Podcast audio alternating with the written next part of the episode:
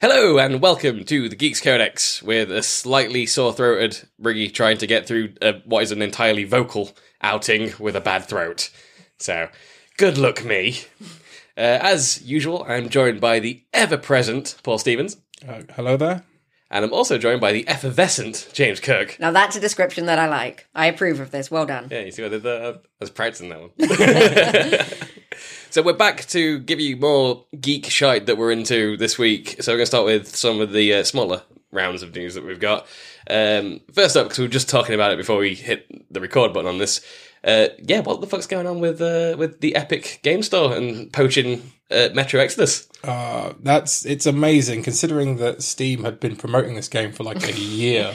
Oh yeah, I got to admit, when I saw that news, I just gave a slow clap. Like, well done. if you're going to be a d-bag, be a massive d-bag. But also, it's like, you know what? Steam is a D bag all the time. They can't have a monopoly on being a D bag. They true. all get to be equally douchebaggy. And I think that's beautiful. I think the thing that bothers. I mean, I am. I feel like I'm on the other side of my opinion. I think it's a it's a horrible move, and I think it's a dick move from Deep Silver. It is Deep Silver, isn't it? Uh, or is it one of the other ones? isn't it Tencent who? Oh no, Deep Silver said Deep Silver. And They're the ones publishing it, right? Yeah, Deep Silver and Nordic have basically been. Nordic says it's nothing to do with them. Yeah. Um, yeah. Deep Silver said they said it's all Deep Silver's fault, and then basically Tencent, who basically pretty much like own about a third of Epic or something like that.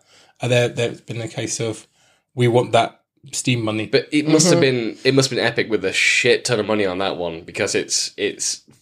I mean, as of time of recording this, we're less than two weeks out from that game going live. It's already had pre-orders. The boxed copies that are going to physical stores already contain Steam codes, which will mm-hmm. no longer be viable. I don't know how they're going to handle that in terms of. But Steam have said they will honor hmm. the pre-orders and the codes, but everything after that point is going to be going through the Epic store. So it must have been an upfront payment from Epic to make this happen. Mm-hmm. And a lot of people I see online, and I think that I have a very strong opinion. I think they're very wrong about this. Everyone said, "Oh, it's healthy competition." Yeah. This is not a competition. This is this is not competition in the slightest. If they were offering a similar service and they also had Metro Exodus and they could be competitive on prices, then we'd actually have something for Steam to be worried about. This is a year long exclusivity deal, which, if anything, uh, is going to really kill sales for the end product for Metro. I was half interested in Metro Exodus, but I, I am not interested in having yet another goddamn launcher on my on my PC to play games from. People say, "Oh, you got RAM and stuff for. You could load all these up. You can move between them." No, I'm already sick of the fact that I've got BattleNet set up for Warcraft and Overwatch. That I've got uh, Origin had to be set up for Mass Effect, which we'll get to later. But that's already three launchers I'm using, including the fact that I sometimes feel guilty and I will load up GOG to play The Witcher 3 because I'm like, yeah, GOG does deserve some of my attention. But even then, GOG Galaxy is like, I just want to buy it through Steam and keep it on my Steam library. So I have I have very conflicted opinions on this. In principle, I mean, you know this, Briggy. I am in favour in general of the healthy competition thing, but I do think that this is like the worst possible way to do it. For example, you look at something like Epic. I mean, I have the Epic launcher because they had Hades as an exclusive, and that was done in a way that was very sort of sensible. It was just a matter of the game was announced and it was announced as an exclusive. Whereas doing it so close to the launch, I do agree is very not just unprofessional but also bad for the end product. And I think it really does, especially since it won't be the developers who got to make the decision on this. Hmm. This is a situation that will screw over the developers at the behest of what was probably the publisher. It's not going to be the people who worked on this game. Oh, no. And I do also think, like, I generally think launches are bad. It's for me, it's not having too many launches. I just don't like launches. I want us to go back to just having games on our PCs. I'm old, but uh, and also I just think launches lock you in in a way that's very frustrating. I think it locks you into proprietary platforms that we don't need at present. We don't like the thing is GOG works great without the launcher. Like you can just buy and download games. Yeah, that's great. GOG did never needed a launcher, and I hate that they gave in to that. I understand why they did it, but I hate that they did. So for me, it's this situation where, on the one hand, I'm very sick and tired of Steam having a monopoly, and they don't really have a monopoly anymore, but they they're kind of coming out of that, and I want to see that healthy competition. But on the other hand, I don't want to see game developers and people who make the end products getting screwed over for the sake of really dodgy exclusivity deals like this. I'm I'm actually of the opinion that I think people publishers creating their own launching platform like BattleNet, like the Bethesda launcher. Um, I mean, you can name some Origin. Every time a, a publisher creates another platform and then keeps their games exclusive to their own platform on PC, That has been the worst thing to happen to PC gaming. It's terrible. It splits the player bases for these things to have to move between different launchers. It means that the smaller um, set of games per launcher leads to a higher risk of any sort of bankruptcy or problem monetarily with those companies, leading to a higher chance that my digital purchases at some point will no longer be available to me. Steam does not have that problem. Steam has all the money in the world. If I buy a game on Steam, there's a 99% chance that in another 50 years I will still have that game on Steam because I still, because even games that aren't available to purchase through Steam anymore are still available to download through Steam if you bought them when they were available. For now, But the I'm other- I'm just not. It's big- always within Steam's best best interest to make those things available. I am just to you. not big on digital only. I do not like the move towards digital. I, I do think that one of the funniest things about the whole Epic situation is, is Epic are only in the situation because of Fortnite. yeah, Um, Fortnite being so popular, it's basically allowed them to look spending those V bucks. Yeah, has allowed them to go. Okay, now that we are a de facto install base for this, we can just re-overhaul it and make it so that we then take the rest of that Steam money. Have you used their launcher? Yes, Are you messed around? Because that's the thing that bothers me the most about this is now that it's getting all this attention, especially from this piece of news now. A lot of people have highlighted there's many problems with the Epic Store. oh yeah, There's no cloud saves. Mm-hmm. There are no communities. There's no re- reviews. Things that Steam have spent, that Valve in general have spent years, over a decade at this point, decades plural maybe. We might be mm-hmm. at that point, like improving on and creating this. And, and, and say what you will, like people seem to dislike Steam. I'm not saying this is you specifically, James, but there's people online that I've read comments on that seem to just this like this like Steam and Valve because they're successful, which is a very fucking hipster thing to do. Yeah. But they're successful for a reason. They have a fantastic online store to buy from. It is convenience, and that's what is important. It's the most convenient. I, the one thing I will say though, their search is awful. and this is the other thing: is all this competition, as much as what Epic did was just an awful move, does highlight also the way in which Steam has suddenly had to react to other players in the game. Things like the overhaul of the friends system that they've had to introduce Mm. to make it more competitive with things like um, Discord, for example. Exactly. I mean, Discord has a game store Yeah. now, which is weird. Again, another goddamn game store. Okay, but as we all does already Twitch. had Discord. As does Twitch. Yeah, I, I have games on there that gave me Oh. a Twitch Prime, and I'll never play them because I'm not installing another goddamn launcher. but you might. nope. And then you'll spend money on Twitch Prime. Uh, Yay. I already, I already have Twitch Prime. Yeah, but, But- you'll spend more money. No, no, I won't. I only get because I get Amazon Prime. But um, I, I, for me, again, the issue isn't so much with Steam specifically. It's one with the launcher model. I don't like the launcher model. I don't even like that we are so heavily reliant on digital only releases. It concerns me. It concerns me for all media. Um, it concerns me for media preservation. It concerns me in terms of having ownership over games. It concerns me in the sense that it completely eliminates the second hand market, which I really do not like. But also, it's a situation where it's like, I. I appreciate that you don't necessarily want to get substandard service that, you get forced into because people refuse to put things on Steam. But I also don't want it to ever be a situation where, even if Steam is absolutely objectively the best and they have the most money and they're the most developed, I don't like the idea that there's only one place to get your games from. I think the other irony there is is the fact that Steam essentially is still just uh, like an overlay for Windows. And much as you can play their their games on Linux and you can on uh, Macs as well, it is a case of Windows themselves. Everyone is competing with that same model of who can sell you that content. Steam has a client for every major OS. They have their own OS. and they have their own OS, and, and the quite games bad. not just not just their games, but games that have multiple releases have them through Steam, and you can automatically order it by that. Yeah. that is. I remember ten years ago, if not maybe maybe longer than ten years ago, first time I was messing with Ubuntu way back in the day, and the effort of getting anything to run, including Steam through Wine, was a pain in the ass. Now I have. Linux installs as well as Windows installs, and ordering things through the Linux Steam client and knowing, like, oh yeah, this will work on Linux. I can just sit and play this now. The convenience. It's all about convenience But that's what less I mean. time between me and playing a game is better. Less le- less things I have to do and mess about with, and just any level of faff gone.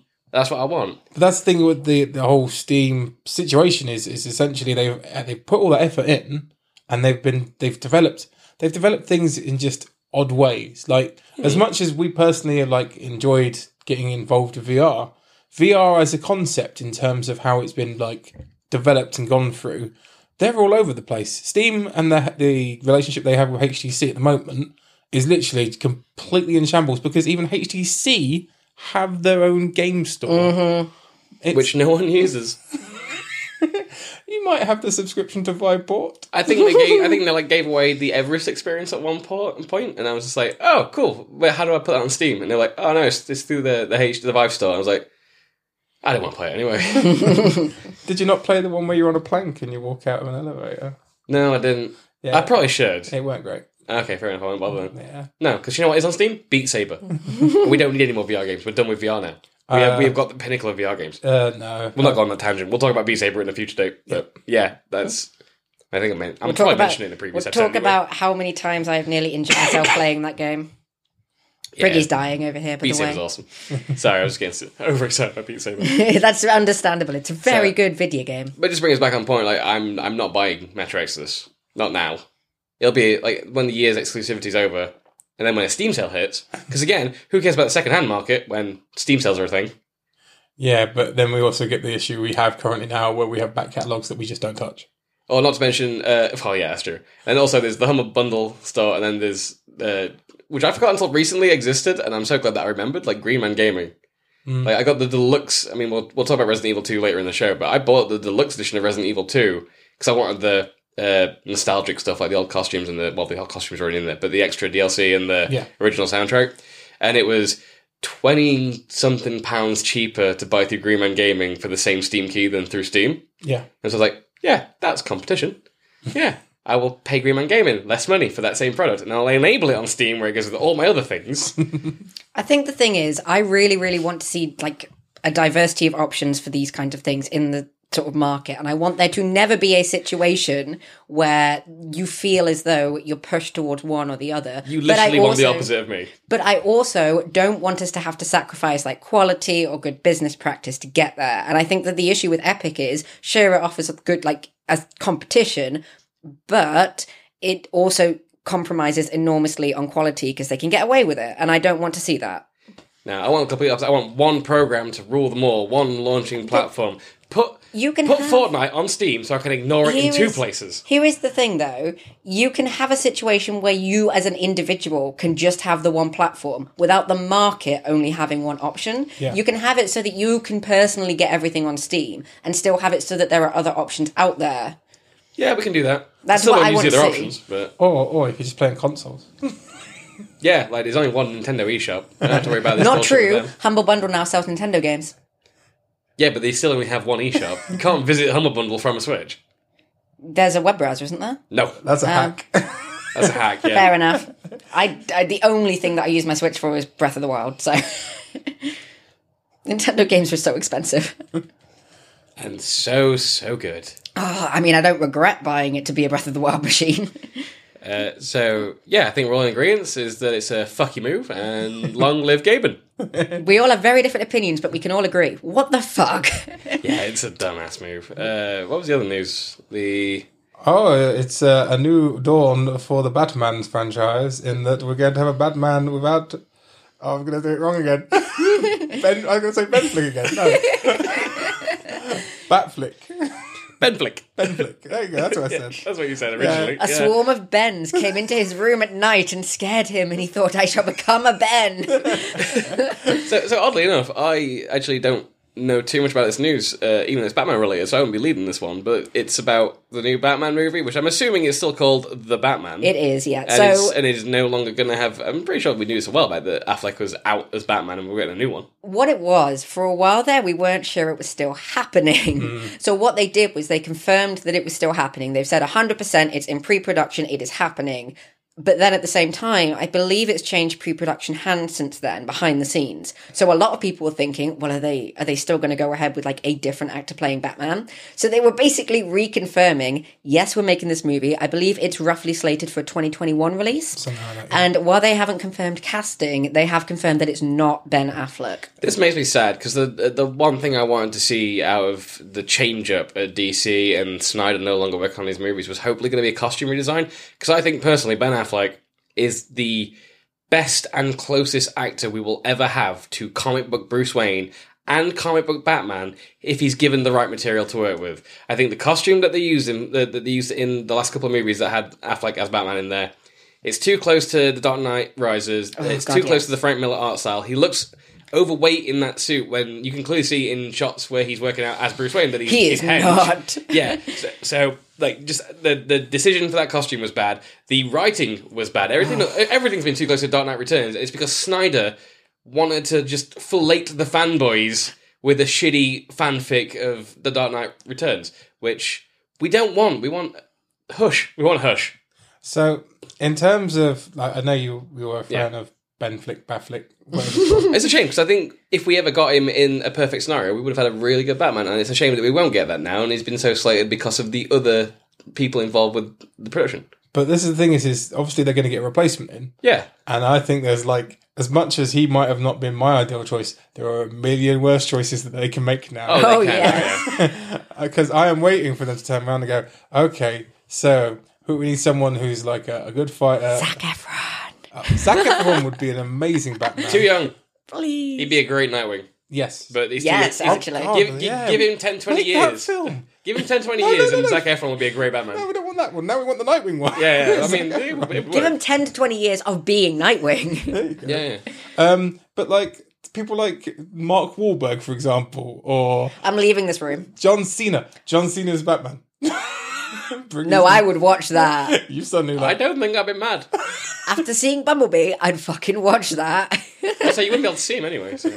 but um, He'd be the perfect Dark Knight. one Stealth thing, like none other. as uh, one thing that I will say I don't want is to see Batman do that. You can't see me now. one thing I will say is while I'm somewhat mixed on Ben Affleck's performance as a whole, I think there's stuff that he did really well, even with the shitty material he had, and I think there's some stuff that didn't land for me. Um, I will say I really liked that they just were like, okay, so Batman's not like at the beginning of his career, like he's an older Batman, and I'm kind of like, oh god, they're gonna recast him and do like the origin story again. He's gonna be younger. Whereas I really liked the idea of us like just starting out, like everybody knows Batman's origin story. He gets to be a bit older, and so I'm kind of like, I'd like to see, and I know that they won't, but I'd like to see them cast somebody of similar age and play it off in a similar way. Just better this time because I saw Batman vs Superman in cinemas and I've never regretted anything more in my life. But um and then the other thing I that always struck me is listen, in 20 years or so, 15 20 years, we'll just get Ben Affleck back and do a Batman Beyond movie and he can be old man Bruce. It's perfect. Now I want Ben Affleck now as an actual decent Bruce, but we'll never get it. It's a shame. when I well, sorry. Oh, on. sorry. I was going to say, i as much as the, they keep doing all this, who's going to be Batman? Who's going to be Batman? Who's going to who's going to be the one who can replace him and bring the franchise in? I'm still thinking, looking at things like the success of Aquaman, what looks amazing in terms of the new Shazam film, Mm. it's really going to have to step up its game to be like of a quality of the new I mean, sets of DC it is films. it is solidifying that idea that when you take Snyder out of the loop, Mm-hmm. we get good DC because Wonder Woman was good, Aquaman was good, the Shazam's probably gonna be good. Wonder Woman 84 looks great. um, well, In terms I'm not saying it doesn't look great. I'm just saying it does sort of. I mean, I'm not. I wasn't a big one. Not. Not. I'm not a fan of the. Wonder I just like that character. it's a period I just piece. know. I just don't know Wonder Woman that well as her mythos. So to me, on the face, I'm getting off topic, but on the face of it, 84 just looks like more of the same for Wonder Woman, which is not a bad It- thing, but it looks a lot like a specific era of Wonder Woman comics that I really like and is often ignored. I haven't actually seen any of the a lot of the late 80s to mid 90s Has she stuff. got the uh, the leather jacket? I think there's a shot where she's wearing something very similar. She's got shoulder pads. but in, yes, the costuming, it is an 80s period piece. Everyone hated the shoulder pads. And Wonder Woman in the cool. 80s and early 90s was just batshit fucking insane in like the best way. And they're really leaning into that. And I'm really looking forward to it. One thing I will say is my ideal Batman film would be them keeping the idea that was originally pitched of it being more of a detective film than an action film. that wasn't the original pitch. Oh, I that's the first pitch that I heard from Oh no, the What- original pitch for the Batman was. Um, have you ever seen The Raid? No. Okay, it's a, a K- Korean Yeah. movie. I might be wrong. Philippine, no, I'm pretty sure it's Korean. Korean, but maybe with a um, SWAT force or whatever their equivalent is breaking into a uh, tower block and working the way up. Oh, Did you yeah, ever yeah. see the Where is Arkham Judge- Asylum. Whereas whereas Arkham was whereas Bat, the Batman was going to be the raid, but he gets in the top and goes down. Right. I was like, just ninety minutes of br- br- Okay. ninety minutes of Ben Affleck as Batman doing the warehouse scene from Batman vs Superman, which is the best thing they've ever made. Ending with him No, fighting the Joker at no. the The bottom. problem with that is, is they made Judge Dredd. and um, Yeah. that was a good film, There's and then no more. one saw it. That's true, yeah. But okay. Yeah, because Dredd well, is just the comic book version of the raid. Yes. The version, okay, so the version that I'd like to see is whatever version of the pitch included the word detective movie. I'd like to see one where they like acknowledge that color exists. Batman doesn't have to be black, white, grey, and some muddy brown, like it is. neon. No, neon noir. No, the world around him can be different colours, It but he has to oh be. yes, what I mean is, I want it to be lit like John Wick. Okay, I admit I've never seen John Wick. it's wow. very well lit. It's lit. on the list. It's on. The, put up the list. It's Yeah. very close to the It's top a of the list. yeah. really good film. But um, and the lighting I've been and working through stuff, man. I'm getting the there. style and aesthetic of it is what I want Batman to be. I was just about to say you can't have Keanu Reeves as Batman. Yes, you No, can. you can't. He's too thin. It's yeah, and also people would just go, "This is John Wick in a suit." Less guns. yeah, But and the other thing that I want is I want a Batman that has like a sense of humor, like a dark sense of humor, a grim sense of humor, but a sense of fucking humor. Batman comics are often like sarcastically funny. What's Goldberg up to these days? what Whoopi? No, yes, she's Batman. That's it. We solved it. Hire No. me. the wrestler. Oh yeah, no, not him. Yeah, no, Um, he'd be a good Batman. No, He would be great. no, no. Um, r- randomly, you know who I definitely don't want? Tom Cruise. Oh no no no no no. I bet he would love to do that role, but just don't. No, because no, no. someone would go, "Ah, Tom Cruise, he brings in the money," and you're like, "He doesn't anymore." And they'd be like, "He does the action films." And it's like, "Yeah, but not Batman. Please not." I don't like Tom Cruise as a person, as a human being that I share this earth with. Wow. I do, however, I don't either. think that he's an actually good actor and might be able to pull it off. I think he's mediocre. He's I- okay. I think, ironically, I think it would either be the best Batman or the worst. It Batman. would Right. only be an acceptable Batman if they went full Batman and Robin with it. I mean, I'd sh- watch that. no, Shelby, have you uh, you watched uh, whatever they ended up eventually calling it? Edge of Tomorrow, Live Die Repeat. Yeah. All you need is kill. Whatever they end up calling it in the end. Yeah, he's fucking phenomenal in that movie. It was a movie that reminded me. Went, oh yeah, there's a reason he gets money in it. Yeah. He. There's a reason he's batshit insane and still gets jobs. He's actually really fucking good at it. He is. I mean, in Imagine terms you have to be de- genuinely talented to get away with being mental in Hollywood and still get work. yeah. Yeah. Or you have to be in some sort of like group. Cult. Some sort Group. of cult that's really Group. Okay, you have to be in some sort of like support group that's really famous in Hollywood, especially, and a lot of your co-workers go. Mm, Yeah. Like maybe you meet up with Tr- John Travolta down there every now and again.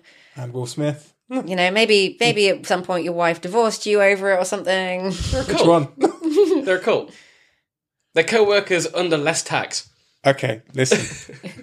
if if they were a cult, and I'm not saying that they are, I'm definitely saying that they're not. I know a lot about cults. They're a cult. Okay, but if they were a cult and they were the kind of vindictive cult who'd go after podcast presenters on the basis of them being I called would a cult. then I would meet them head on. So don't worry. Okay, by all means do so. I, I'm I'm me, not saying they're a motherfuckers. cult. I, I am just Come fight me in- distancing myself. Fight me in the parking lot, Tom Cruise.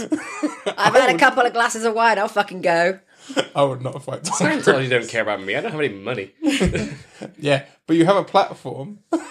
So does He everyone did on the gesture. internet. Listen, Paul just gestured when he said that at the table. Can we just end the podcast here? Because that's just terrible. It is a platform. I'm just gonna die. anyway, uh, Think of all your collectibles. They could just come along in the night and just like, well, I mean, if Tom Cruise became Batman, he'd probably let me leave, you know, keep him. Like, oh yeah, that's, that's me. do you think he actually has his own Batman suit? Do you think he just has one? I wouldn't want to I speculate. think if he does, it's definitely made of rubber. Yeah. He, he could have several. Who knows? One of every occasion. Maybe we've got him really wrong, or maybe he's like a fan of some like much different B-list. superheroes. Actually, you know what? oh God, I'd watch I was that. going to say Animal Man, but you you nailed it. Actually, you know what? Knowing what kind of person Tom Cruise is, he probably wanted to be Superman, Mm, I can see that. yeah. but like not a good version of Superman. No, he could probably be a good version of Superman.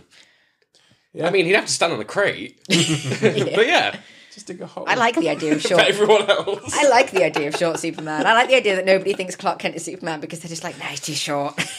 Yeah. Not that we're saying Tom Cruise is short. Again, he can fight me in the parking lot. I'm also Tom short. Cruise isn't short, just Superman's really tall. really tall. Really tall. I mean, have you seen Henry Cavill? The only person taller than him is Ben Affleck. oh my god, that just reminds me of that one shot where they very they shot it on a very slight incline in BVS, so that it didn't look as though Batman was taller than Superman, but you could totally tell that they just have a very slight incline. oh yeah, because canonically they're meant to be the same height Yeah. with the same square jaw.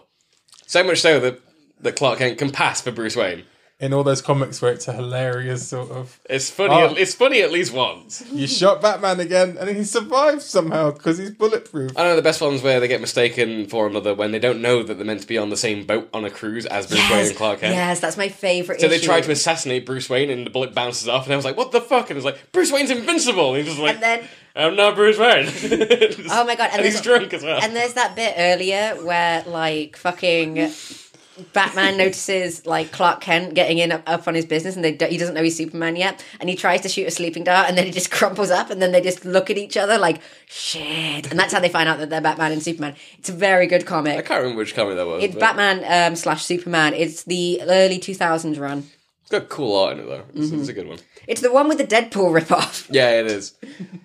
Iconic. We've gone very off topic. Yeah, so bringing us back on topic, uh, Uh, I'll, I'll suppose we'll just no segue. We'll just talk about Mass Effect.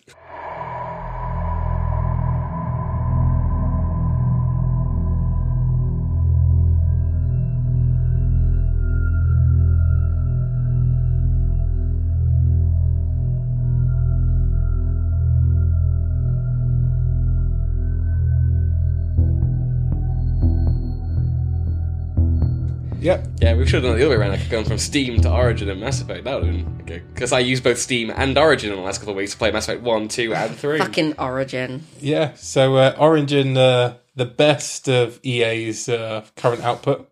I don't even know what's on there anymore, man. It's my Mass Effect launcher. That's what it is.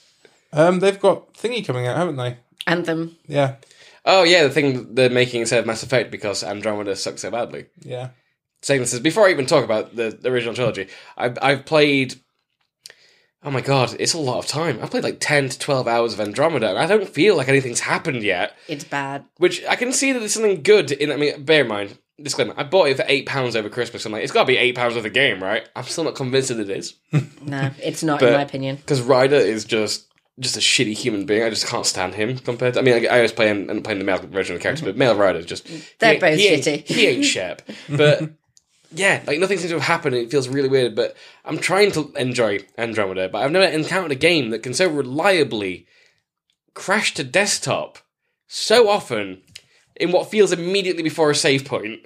To the point where I'm like, I am fucking done with this Well, game. you know why? It's because not enough people bought it to justify patching it very much. Yeah, well, I didn't want to talk too much about Andromeda because everyone knows it's garbage. It's still not worth eight quid, even though they sort of fixed it up a bit, but they didn't really. Uh, it's a shame because the storyline seems kind of cool. But I did mention this to someone that I can't remember who I was talking to. But this week, my um, example was Mass Effect: The Original Trilogy is Stargate SG One. Mass Effect Andromeda should have been Stargate Atlantis. Instead, it's Stargate Universe. That is it. That is exactly it. Yeah, it's exactly Stargate Universe, and I've got the first audio. It got cut off early and everything. Well, not just that. I mean, just the awfulness of throwing them to another location, And also- but having having a crew of people on the Nexus that don't get along and there's infighting and bullshit Mm-hmm. politics, which is what ruined Stargate Universe, as opposed to Atlantis, where they got sent to another part of the uh, to another galaxy and shit's fucked, but they're all military and they can get on with it and they actually start solving problems immediately. And That is what it should have been, but it isn't And, storyline and wise. one of them's MacGyver. yeah, And- and, one of them's Aquaman. And one thing that I would also say is that like Andromeda is extremely generic. It does not feel like a distinctive universe. It does not feel distinct from the original trilogy, nor does it feel distinct in it like in the way that the original trilogy did. Like I recognize things that come from Mass Effect as being Mass Effect E. It does have uh, my favorite Asari in it though. Which one is? Oh yeah, yeah, yeah. I yeah. kind of love Peebee. She's, the only great. good part of the game. She's an Asari, but clearly has ADHD, making She's her one of the best characters. Oh, she's awesome. uh, and they've got a passable Krogan. It's not Wrex, but uh, Nobody is Wrex. He's all right. Wrex is my favorite. Yeah, but everyone else is just kind of. But anyway, just to catch people up at home, we're about to enter the hot take, and I'm making air quotes part because Briggy recently replayed through all of Mass Effect, We- and he has opinions on the Mass Effect 3 ending 10 years too late. Way, way back in 2012, um, I was on. I was a host for UK Otaku, which is a now defunct podcast. Um, I had a very memorable episode discussing Mass Effect 3 and its ending, and I don't think I've ever recorded anything in my life that angry before or since, and I really, really hated like around 2012 that ending to Mass Effect 3. Mm-hmm. So for some reason, over the last couple of weeks, I don't know what sparked it in me, and it's weird because Tom started doing it at the exact same time but didn't keep playing. But we both ended up downloading and playing the first Mass Effect game without telling the other one that we'd done it. We both, I was like, I'm just, I'm just playing Mass Effect, and I'm, I'm, I'm on Virmire right now. I was like, you, you what? I'm, I'm like on Noveria. I'm like, how have we started doing this in the same house without either of us knowing that we were playing it? Soulmates. Oh yeah, I love Tom. I know you did. But so yeah, we started playing, and I, I kept going because I installed. Um, there's a bunch of texture mods because obviously it's from 2007, so it looks like a 2007 Xbox 360 game. It looks like a 2005 Xbox 360 game. No, it looked good in 2007 when it came out. I, I, Textures don't, in my opinion. uh, yeah, we'll, we'll, we'll agree to disagree. Fair. But you can now use. Um, I use the Mass Effect. Uh, text. Uh, some. It's got a really weird long name, but there's another one one that I found that's actually called a lot, which stands for a lot of textures. Yeah. Uh, so I've been using those across the entire trilogy, which has made it gorgeous. Along with a few uh, bug fixy things, but mostly just textures. I didn't mess with any of the major game. didn't change any stuff um, integral to the game. I left it as they are, just playing it with DLC. You didn't Skyrim it. No, no. Otherwise, I would never have played it. Well, Mass Effect is. Mass Effect is also just notoriously hard to mod as compared to like Dragon Age, for example. Yeah. Well, the first game, playing Mass Effect 1, still good. Can't fault that game. It's a bit, I mean, it's tighter and focused. There's not as much world building going on because, it, it you know, all stuff came later, but it is, uh, as, as my Star Wars analogy goes, it's good because it's the new hope of, of Mass Effect. And it has Wrex in it. It has Wrex in it, it has my boy Garrus, who's the best character in the series. No Wrexes. Wrex, Wrex and Garrus, well, yeah, they, mm, Garrus gets higher billing for me. I, like, I love Garrus, he's great. Uh, he's the bros of bros. Um, but yeah, that storyline's cool. It sets up the Reapers really nicely. Sovereign is uh, scary sounding motherfucker when you finally talk to him on on Virmire when you're doing the, the that mission, the hold the line with Captain Kirrahe. That's all great. So I mean, I loved going back and uh, and re going over this because I never played it in one long run uh, at all. Like when it came out, I played it on the 360 because it wasn't on PC yet, and then I played two and three on PC. So I never had that save file. I had to like scum a save file together from Mass Effect 2. And getting to Mass Effect 2, like, oh my god, I forgot how good that engine slowly gets at the gameplay. Like, I love, I still love, even all these years later, the combat in Mass Effect 2. I love saying, I, I, I actually played through this this version. Uh, I always played Soldier before, so I didn't really get to do much of the messing about. And now I played Vanguard. Or Manguard, as Reddit told me to play. For anyone that has wants to do this, uh, Reddit told me to do this. Uh, I played as a Manguard, which is just a Vanguard, but they have one singular mandate, which is if you see an enemy, you must charge it. Every time. So that's time. how I played the entirety of the trilogy this time, was like charge enemies and melee them, and I had a fucking wonderful time doing it. There are other ways to play Vanguard. I didn't even know that was a special way to play Vanguard. apparently that's what Reddit's, Reddit calls a Manguard. I was like, okay, I'll play a Manguard. So I had a good time doing that. Uh, so uh, yeah, I could see even more like, yeah, it's not aged particularly badly, the uh, the combat in Mass Effect 2. Mass Effect 2 is still one of my all-time favourites, like games of all time, not just in the series, but just Mass Effect 2 at the time it came out. I, I couldn't stop talking about it. It was fucking awesome. I'm Commander Shepard, and this is my favourite star on the Citadel. That it, was great. Good it holds a very special Oh place yeah, in my heart. Harbinger's cool. Like there's so many great sci-fi moments built into it. Having gone ten years quests. since I last played it, um, and having read more sci-fi as well, like actually reading classic sci-fi literature, and uh, I, people that know the sorts of stuff I read know that I'm big into uh, AI, especially malevolent AI. Like, hmm, who'd have thought? All of that stuff. All my hard drives upstairs on my computer are named after specific AI. Uh, I might have to make a new. I might have to buy a new hard drive and claim sovereign. Um, Assuming direct control. or EDI maybe. But uh, yeah, th there's a really cool stuff that I didn't spot the first time. Obviously, I didn't have all the DLC the first time I played it because I played it on launch. And then for some reason, I just never went back to it. So all the DLC for one and two is free to download off of EA's like help support site now. You don't have to pay for it. You just can use it. And I think Mass Effect 2 has some really good DLC, like the Kasumi DLC. The problem I had. This is the only road bump in the whole thing. I had to save scum for Mass Effect Three because I did a moving around of components of my computer for a new uh, new case. Uh, installed everything on SSD. Unfortunately, Mass Effect 2 is too old that Steam doesn't have cloud saves for it. It was never. It, it was a game that was released before Steam, Steam in, implemented cloud saves, and so my saves were corrupted. Half my hard drive was corrupted. I had to do a bunch of cleaning out, so I lost my save. I started replaying Mass Effect 2, but because I'd done it like three days before, I was like, I can't, I can't go through this. I've got, I'm, I was 16 hours in. I can't do even if I like just leg it through it. So I saved some save scummed using um, uh, the Gibbed's save editor. Went through everything in that uh, in the raw file editor that they've got, so I could make sure that every single decision I'd made, I could try and remember it from the games that I got into I've done that. to make it as accurate as possible, and then jumped into three. This is where things get different. So I mean, I loved it before. I still love it again. I still think Mass Effect One and Two are well worth your time for anyone that loves sci-fi games, for anyone that loves Bioware games. Everything about that era, perfect.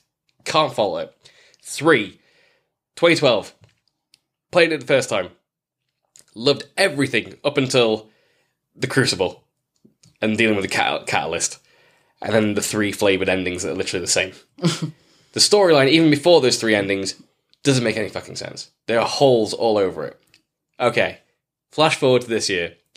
During, well, actually last year now, during Christmas, EA on Origin doing a sale. Everything's like 50 to 75% off. I, I could buy all the DLC for Mass Effect 3 for under £5. I was like, mm-hmm. Yeah, all right, let's get this on. Let's do this. Download everything, install everything, got all the texture mods running on it. Mass Effect 3, I'm in. I'm like, oh shit, yeah, this engine was a leap from Mass Effect 2. Plays phenomenally well. I love the combat in it. So I'm playing through. Everything's fresh in my mind. Finally, get to get do the new DLC stuff, and I'm trying to like get a really perfect ending here. I'm talking like you know Quarians and Geth getting along. I'm talking full EMS, everything I can get away with doing. Like Mm-hmm. I got all sure that shit on my first go. Not gonna lie. and I'm I'm leading up to like the end. And bear in mind, like I didn't realize I'd killed Garrus off in Mass Effect Two in 2010 and hadn't sorted that set save out for Mass Effect Three, so he wasn't in my original playthrough. God, I always forget that that can happen. Yeah, so I got all my Garrus moments in this one, which made me that much happier. But I was I was probably going through. I was like, okay, I know that technically there's a cinematic at the end after the destroy and only the destroy ending, where you see the N7 armor and Shepard take a breath, and you're like, oh, Shepard's not technically dead. I'm like, that would be in my head the canon ending. So I'm like, I'm gonna go destroy. That's what I'm gonna do. Even from the first game, I'm like, I know I'm gonna build up to a destroy ending. But EDI. But EDI. So I go through the game.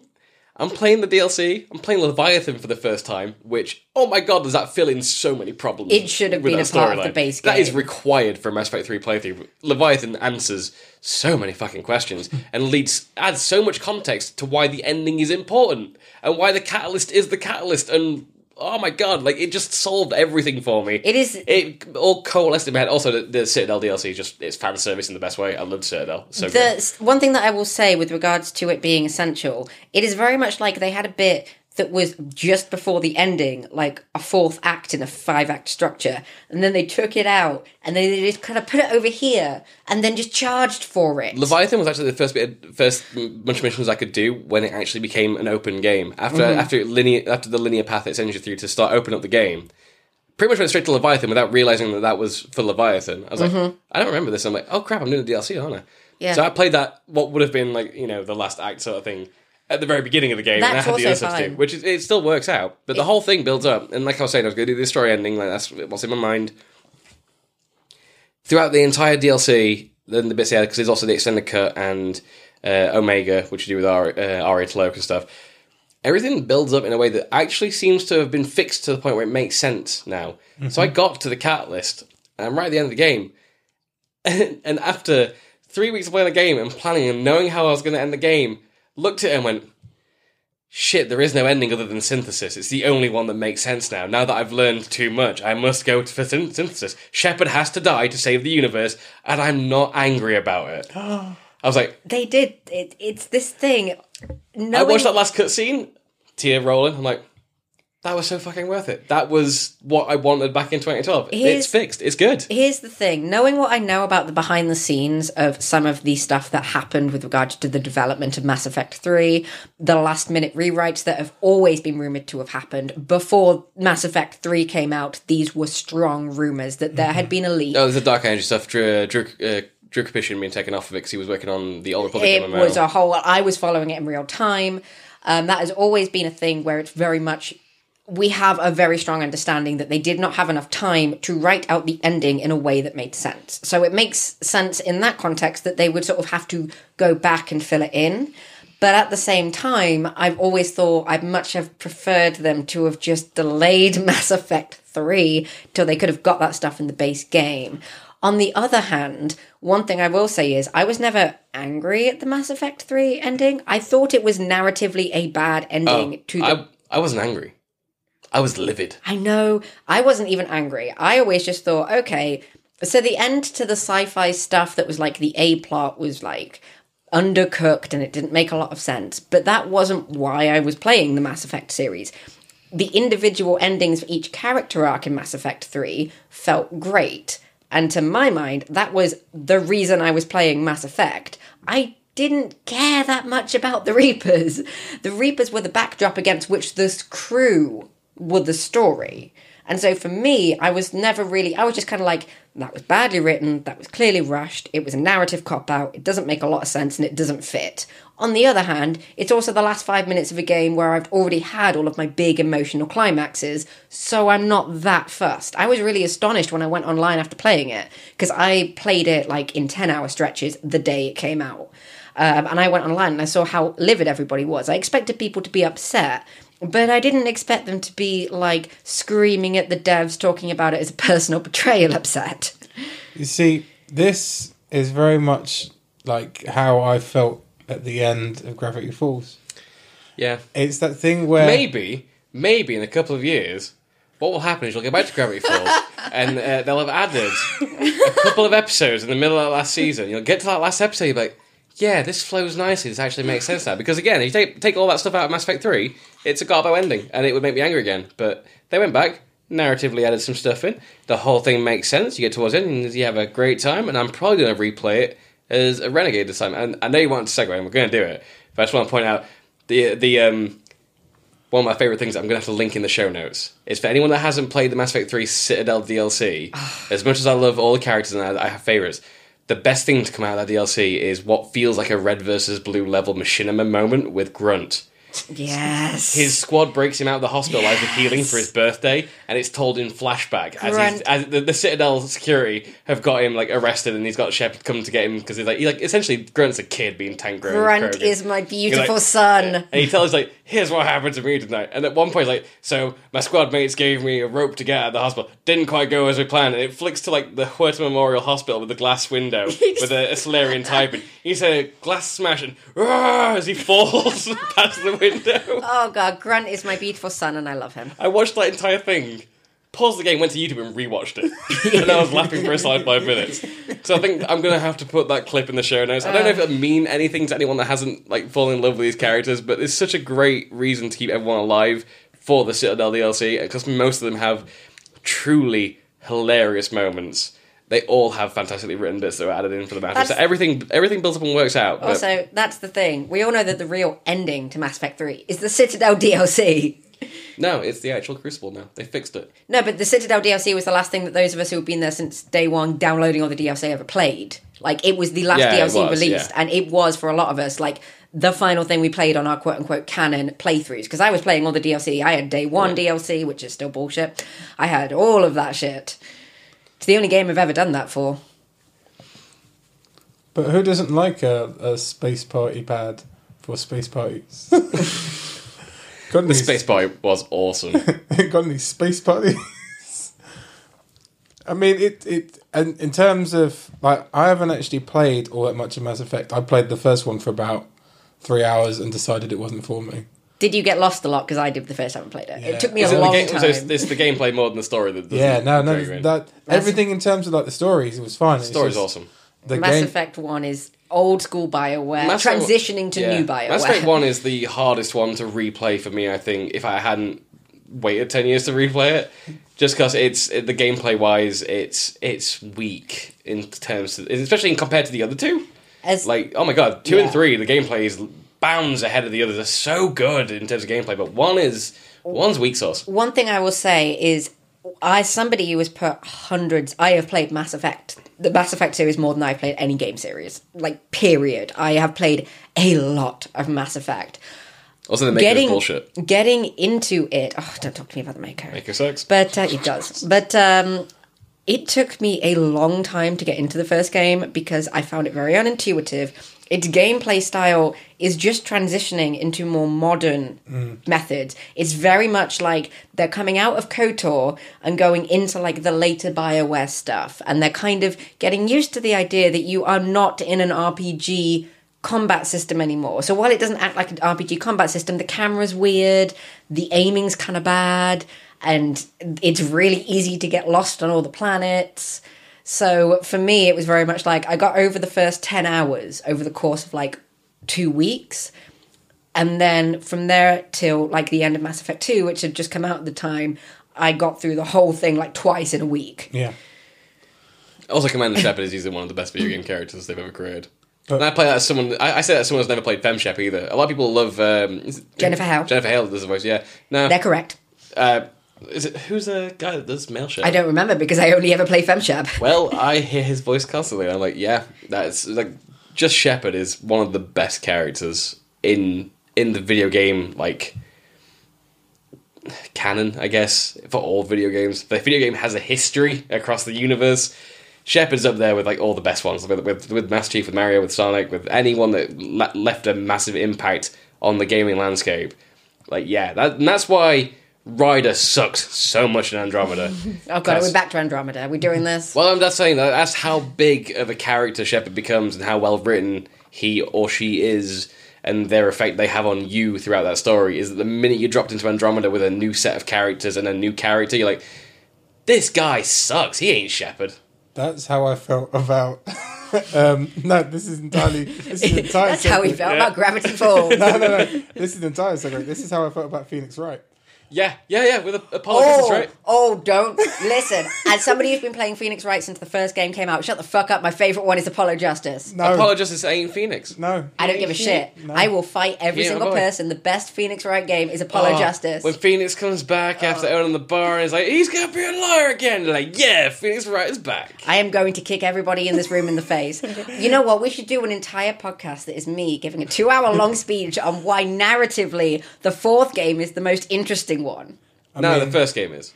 No, I No, mean, the fourth Ed- one. I mean, Edgeworth. That's where it's at, right? Oh, the Edgeworth only Yeah. game, yeah. Oh, the Edgeworth. Have you ever played the fan translation of the second Edgeworth? no, It's very good. It's the best Phoenix Wright game.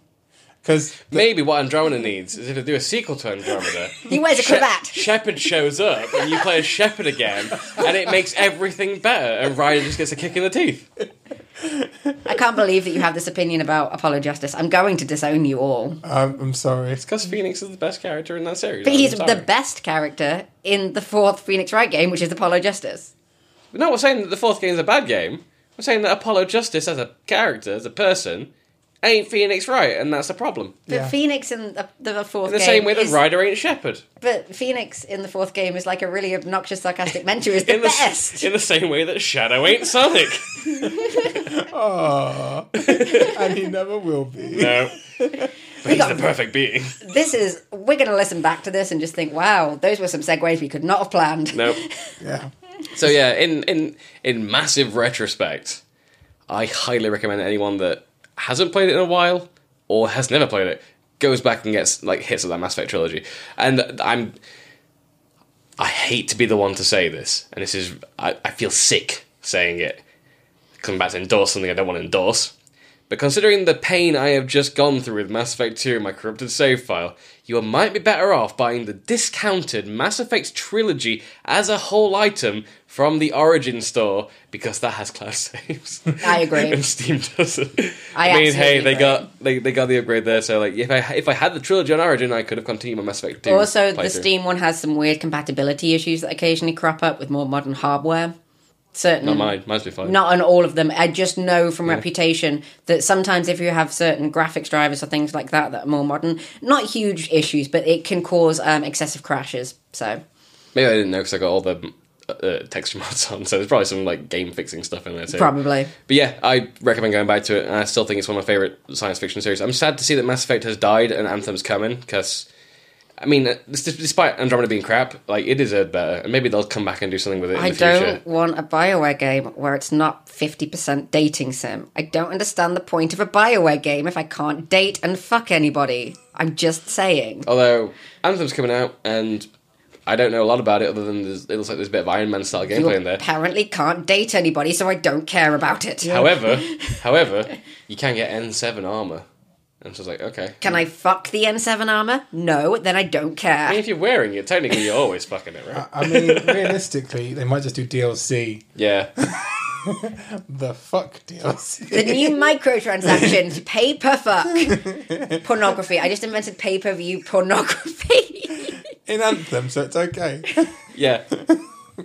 so yeah, that's uh, that's that's my Mass Effect Mass Effect retrospective. Paul, And- we'll we'll get you on this Mass Effect train. We'll And you know you what? there. I, I feel like, despite I've got other things lined up that I've got to do, and I just took a break for other games, I feel like I might go back into a full trilogy replay as Femshep and do the Renegade route instead. Oh, just for the hell of it. Jennifer Hale's voice acting on Renegade Options is great. She has so much fun being a douchebag.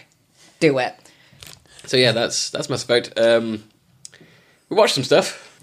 One of the things that we watched was uh, uh, Steven Universe end of season five, which I watched very shortly after finishing my Mass Effect playthrough, and I'm now traumatized by uh, White Diamond's laser beams because they sound a very a lot like a Reaper horn.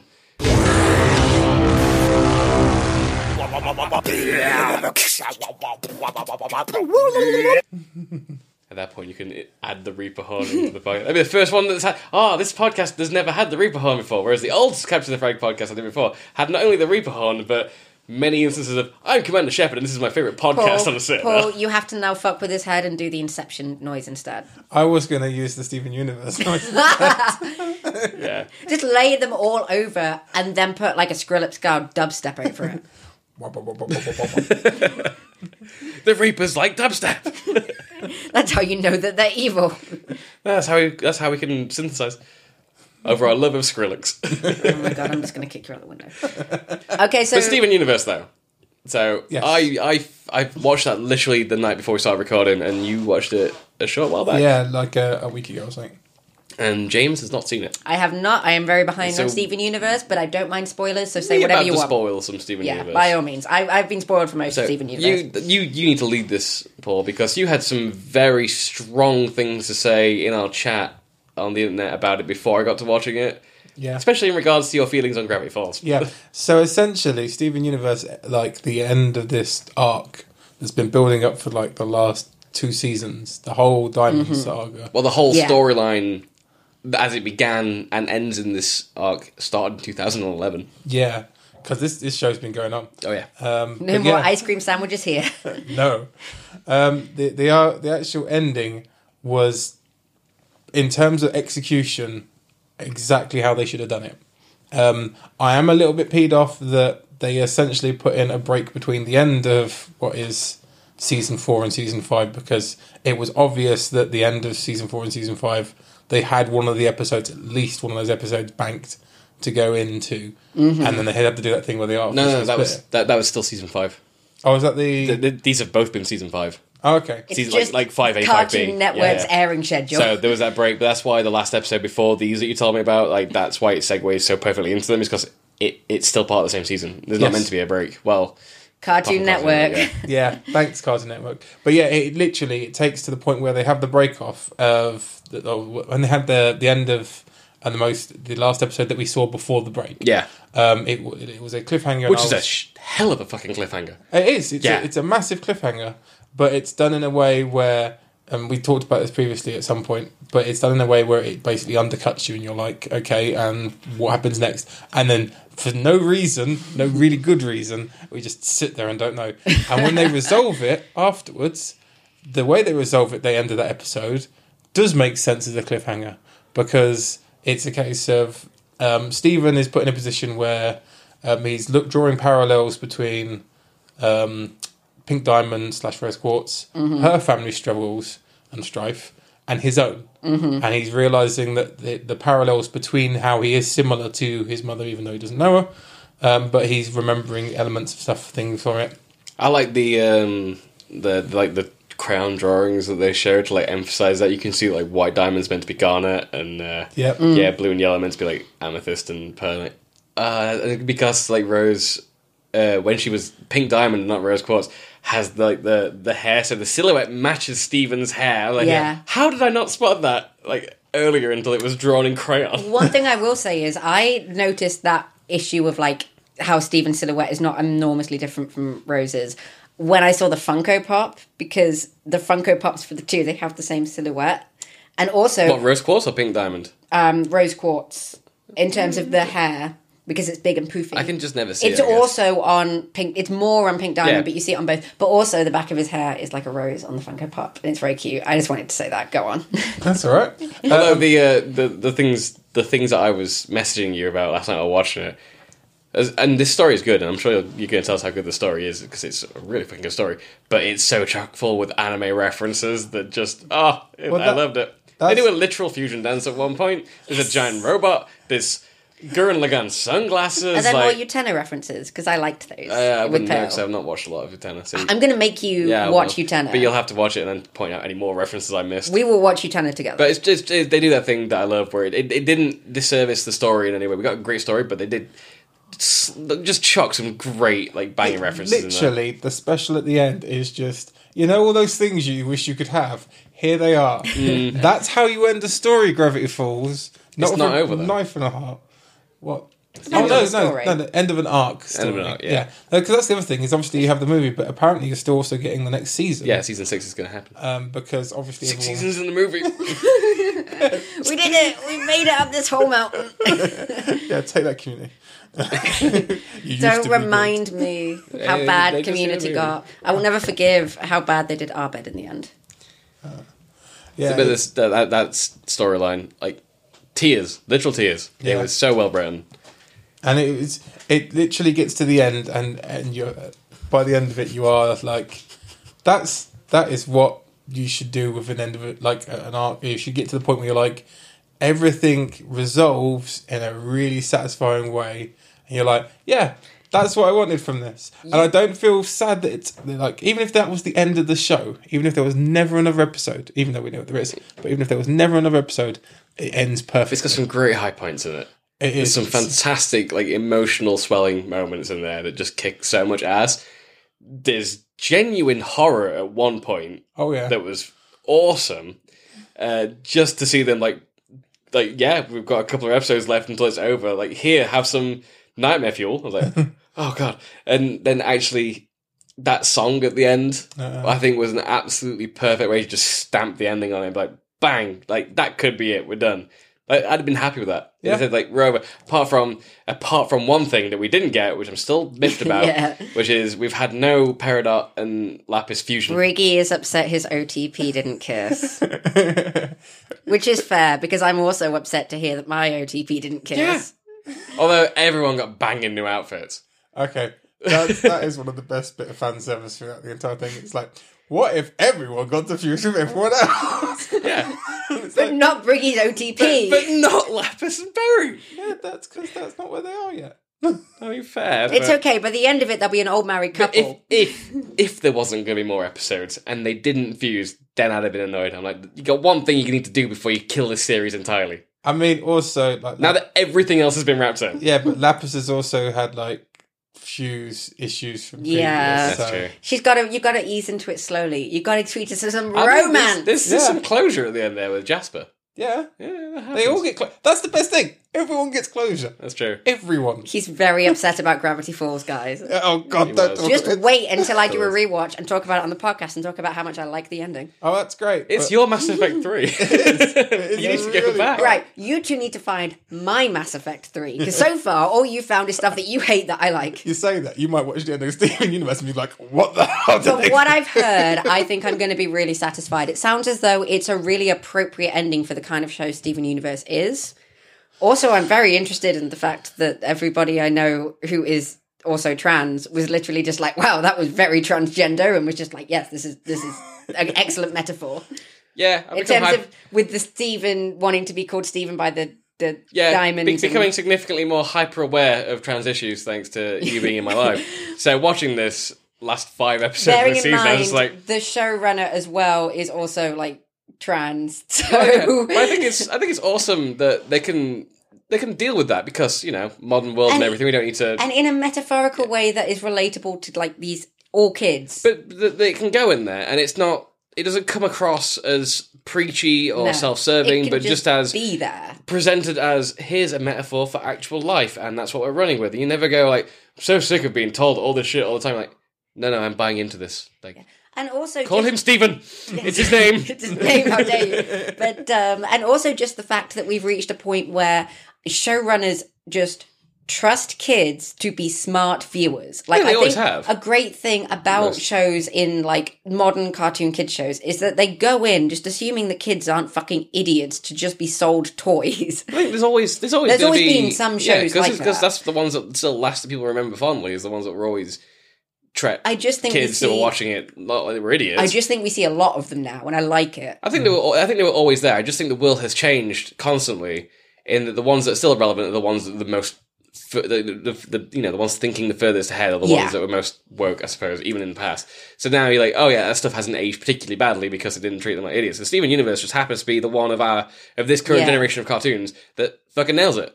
And I can't follow it. It's got this generation's Avatar: The Last Airbender. my only problems I have with that ending, one, as I mentioned, was no Lapis and Peridot fusion, which again, in a show like this, no, not even a real complaint, to be honest. It's it's still a hugely satisfying ending, and um, way, way less screen time than I think he deserved. My boy, Space Pirate Lars, I saw who you is being just, like, yeah, like, "Where's my boy?" he's be- he best be in the damn movie mode because he's awesome and he shows up for maybe the last two minutes of the last episode. He's really not in it. Um, but Or that's, is Sadie, which I have a problem with. that's, I that's the Sadie. best. Yeah, that's the best thing with them though. Is is it's like Spin off. But they still get a Spin-off. little moment, yeah, which is nice. and literally yeah. like, oh, you're a rock star. Oh, you're a space pirate. Cool. I think it suits us. Like, yeah. Oh, spin off movie, spin off movie. I want them to have a spin off movie. But they'll. I, I I look forward to seeing what the movie brings us, though, just because. but it it is. Like, where do you go from here? Well, this is the thing is, is I assume that they, they, as you say with your prediction, that you a you cast her as Strong as the voice because she hasn't been in it and Yeah, what I saying. Uh, contractually obliged to be in every animated show. I only know the name of that character because everyone on YouTube was mentioning it when I was because someone said like, oh, they put a promo at the end of the last last episode, and I didn't. I, I missed the promo. I was like, oh, I should have watched that. So I went back and found the promo, and all it is is that maniacal laughter of that new character whose name I've forgotten. So it's another type of gem, obviously. But the the laughing, I was like, I think I know that laugh. Mm, I think I know that laugh from many characters in the past, and I'm pretty sure that's Tara Strong's voice. yeah. So, but I couldn't find any confirmation it would be Tara Strong. But the minute that movie comes out, if it's not Tara Strong, I'll I'll be shocked. Yeah. Well, I mean, if she's not like in it, then I'm sure she'll be in it at some point. But if it is Tara Strong, you know she's going to be playing a psycho. She's good at that. Who will eventually become friends with everyone at the end or die.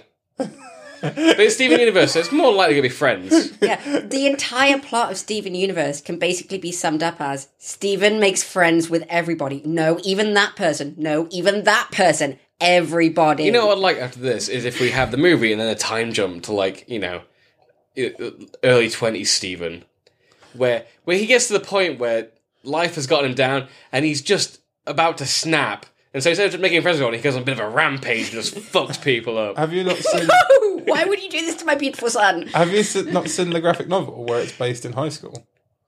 And he's actually in I haven't school. seen that, but I do own the first volume of the Steven Universe very graphic cute. novel. But it doesn't look as if it takes place in.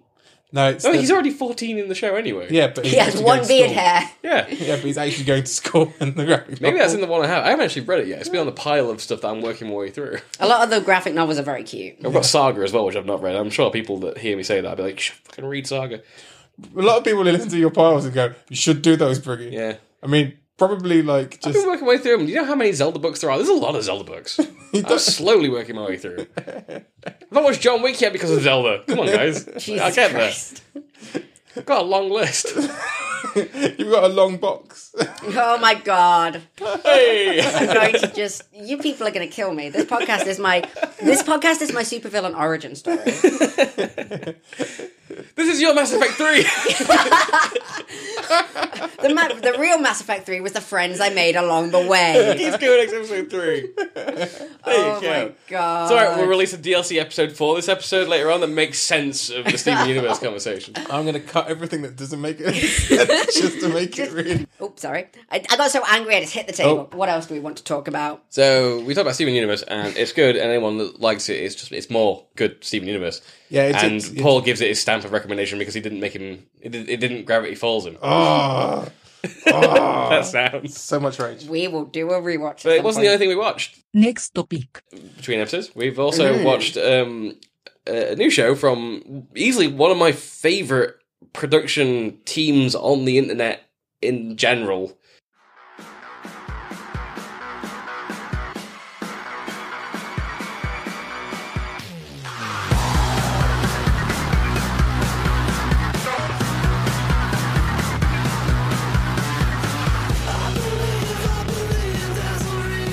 Mean, I went to RTX. I love Rooster Teeth and the things they put out. I loved RVB, loved Ruby, loved weirder things that they've put out in the past that no one remembers, like Strangerhood. Like, anything Oh, they do yeah, I with remember their animation Strangerhood. style. Yeah, yeah. Which was the one about everyone dying again? Uh, day five. Yeah, that was alright. That was that was good. That was one of the better live action ones, yeah. But they've been making really good stuff, and they got a lot of money behind them. And the minute that and They they, got, they got that Disney money. They do, yeah. We're, we're building up. Our season long arc It's just Paul Yeah. building up to his Disney rank. He's We'll get taking there, notes. folks. Yeah. We'll get there, folks. But that, that- we're now at the point where Rooster Teeth, and we have been there for a short while, I should think, where they have a fantastic animation team, especially the ones, the, the guys that are behind Ruby and Camp Camp, and the, that were previously like on X Ray and Vav, and all the other animation stuff they mm-hmm. do. It's become a really legit operation over at Rooster Teeth, and they got a lot of money behind them. They got some fantastic people working for them, uh, Gray Haddock and uh, Miles Luna and Kerry And Michael B. fucking Jordan. that's the new thing, right? So they've got their regular team, and they m- announced, got to be two years ago now, I think, that they were making a series called Gen:Lock, and the only thing we knew was that it was going to be an animation similar to Ruby, and it was going to be about um, sci-fi mecha anime. And I was like, awesome! I'm so fucking on board for this. Ruby's great, but it's not my usual genre. Hmm. But I love the stuff. For the fight Yeah, scenes that's more my Yeah. genre. the like the, the groundwork that Monty laid when he started working for Rooster Teeth around RVB season six and in season seven, those jumps in animation, the effort they put into them, then Ruby happening because Monty made it, and then other shows happening because the other guys were getting involved in making new things. I was like, cool, I want to see what they do with a mecha show because obviously anyone that's been knows I fucking love giant fighting robots. Yes, we noticed. So over the last two years, we had more and more details come out. We knew that Michael B. Jordan was going to be involved. We eventually knew that David Tennant would be involved. Maisie Maisie Williams, Williams. Uh, Dakota Fanning. Asia Kate Dillon, Yeah. like that's the one person that I didn't know before I watched it. Like, but now I saw them in the credits and I was like, "Holy shit, that's the that's the person from Billionaire. I've seen them in something." So, in the, in, in the time we're recording this now, we've done two episodes deep, and it's going to be a weekly show. So maybe we'll come back and talk about this a bit more in depth again at the season finale level of things. But good lord, these first two episodes just spot on from Rooster Teeth. This is, I think, these might have been better, like pilot or first two episodes than Ruby had when that started. And that was like Monty's official stuff. I thought it was amazing. So this is, I've loved this. You guys talk about how great it is. So- Agree with me. so I came off. I watched it just before we started recording this podcast, just for some context. So I'm very much processing my initial thoughts. I hadn't watched any trailers. While I have enjoyed various things that Rooster Teeth have done in the past, I don't follow Rooster Teeth. So for this, it was very much a matter of this sounds interesting. It's got people involved that I'm interested in. Michael B. Jordan being on board made me interested. David Tennant made me interested. Maisie Williams made me interested. And also, I like supporting sort of independent internet productions that are kind of attempting to do something new with the distribution and everything. That means you should probably get a Rooster Teeth first account then I to probably actually support them. but I'll- I'm supporting them. I'm just going to come with by my and steal. first account. I'm just going to come by and steal yours. But um, They so got Disney money. They're fine. so I mm, we're I, getting I, there. I've been a Rooster Teeth pay payer of their service since before it was called first. When it was back when it was called Rooster uh, RT sponsor. But Yeah, um, way back. Yeah, with regards to the show, so I very much came in kind of like knowing what the very, very basic premise was, but kind of blind. And so um, my internet is down at home. So I messaged Briggy like early this morning, being like, can I just like come round yours like an hour before the podcast and we'll watch it? which meant I got to rewatch it. Was great. Yeah. 'cause I And it. it was really just, it's an incredibly polished production. I mean, I have very high standards for animation. I don't even watch a lot of professional, like television animation. When I watch animation, it's generally film. I have really high standards, like unfairly high standards for quality of animation. And I was really impressed by what they did. So one thing that I will say, and Briggy's going to get annoyed at me, but I, again, it's only because I'm really picky. There's a certain amount of compromise that is made in terms of it being mid-budget 3D animation, which means that a lot of the time, the human animations that are kind of like day-to-day animations feel a bit slow and a bit stiff. That's really the only thing that I would say. However, the way that they use um, editing in the fight scenes and the way that they use the actual concept of it being a mecha show that involves a lot of piloting to get around that to make it feel sharp and snappy and weighty for the vast majority of the show, I think is really impressive.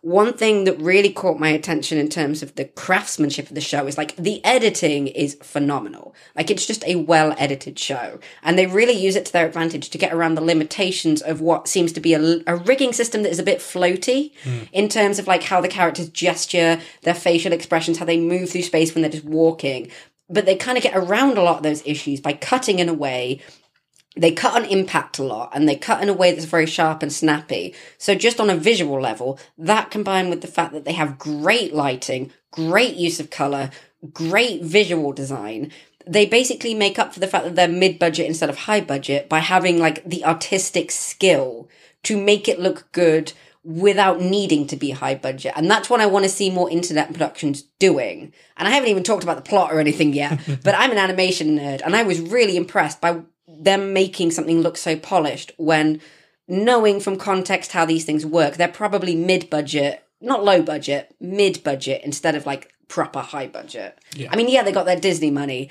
but like they got their Disney money for an internet show. And to a certain extent, they were probably told, you know, you're good at making do with lower budgets, which means that we don't need to give you as much money. That's how these things tend to go. I'm not sure I agree with that entirely, having followed Rooster for such a long time. I think some of the things that you call limitations, I call their style, like their trademark. Oh, I mean, I think that it's something where the reason that I mean, they're you- able to get around it is that they are so used to doing so mean, that they've turned it into a style. I would recommend if you have the time, and definitely if you have the time, because it's not not a small investment. What I'm about to recommend, but if you watch every single season of Red versus Blue from start to finish, and then every single season of Ruby from start to finish, especially if you do it by the years that they came out, so you go back and forth and so, from like My God. If you just take everything you- you're doing and just chuck it away for the next three months, Nah, you could probably do it in about a week I have and a a full time job, Briggy. About a week and a half, you'll be done. Because I'm pretty sure I've watched all of Red versus Blue in under a week. Before. that does not surprise me. because they're short episodes. Uh, that's one of the big differences with this one. Is like we got half an hour episodes for the season. Even Ruby hasn't gotten quite to the half an hour per episode And We've had, don't- episode, we've, we've had half an hour episodes in the past, but they've usually been finales. That's another thing. I will say Gen:Lock does not feel padded out. It does not feel like they didn't know what to do with the longer format. They know how to pace a 30 minute episode, which is harder than it sounds. you can see through their evolution from RVB one when it was pure machinima on an Xbox. Uh, which even RVB now to some degree is still done with machinima on an Xbox with interstitial stuff done with uh, the creator and, and, and animation. They've got themselves on their own rigs. But you can see that's their style. That's always been their style going forward. Even Ruby still has that sort of stilted look to it in places because that was always Monty's style of doing his fight scenes or doing his his uh, exposition scenes where they're all around talking. Like that always feels like a trademark part of them. I feel like if you gave them Spider Verse and the Spider Verse budget and said, "Here, Bruce Lee, make Enter the Spider Verse," then they would they would do the same movie we saw. But with that style that you just watched, The- even with all the money, that's just what they do. The thing with that, though, is I think the reason that they've developed that style is very much that they started out with a very low Oh, yeah. budget. So what I'm saying But I is, think if, I think if you throw more money at them, you're, you're not Oh, going to see that change. Here's the thing, though. I'm saying that they don't need more money thrown at them. And what I like to see is that they're basically saying, you know what? We can do this mid budget. We can make it look great, stylish, creative, interesting. Because you don't need to break the bank to do that. You just have to be creative and clever with your editing and your visual design. I mean, technically, in terms of budget, if you factor in their voice actors, They spent all their money on Michael B. Jordan. Let's just get that out there. I wonder how much they spent on him, considering he's an executive producer. Oh, he will be taking a salary for both, trust me. I thought producers were meant to fund. That's what you do. You produce. the companies, yes. The actual people who act as producers take a salary. Partly from production companies, but they do take a salary usually. He they are probably paying him to produce. He's not paying them to make it. His company might be paying them, but that's not him. It'll exist as a separate economic entity. It's complicated. It's stupid. So yeah, it's got Michael B. Jordan in it, and he's uh, he's pretty good. Although I'm yet to I mean, we're only two episodes in, but I'm yet to see him voice act on a level of acting that we've definitely seen him be capable of. His his role as Killmonger in Black Panther Ah, is such phenomenal, and Chase just seems a bit a bit Amara Ray. To be fair. To be fair, he is absent for a lot of it. Yeah, he's a bit he's a bit a bit why why why bread I, I mean, compared to the other characters we've got, which all seem to be doing some really good jobs. Like Chase is just kind of bit. I'm hoping he gets better. I mean, he's only two episodes in, but right Well- now he's the least interesting character apart from I, I do agree with that. apart from the fact that he's in a tank. Well, that's the, the other thing. There is is in the first episode, he's a flyboy, Yeah, and so it's quite well played for him being a flyboy.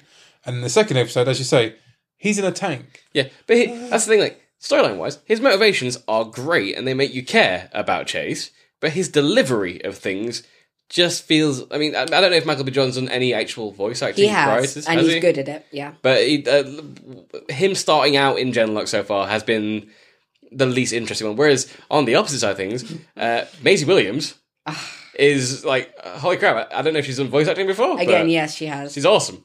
Absolutely love it. Like she's Also, great at delivering those David lines. Tennant, okay? Like, We David was gonna be Tennant is here. Well, yeah, David Tennant will literally just take bit parts and radio plays for like a pound, and he just loves doing voice acting. He's, he's, he's, he'll just do it for fun. It's nice to see a new show with Miles Luna doing a voice of a character that's that's not David from Cam Camp. That's no, not David. What was his name? I can't remember his name now. Crap.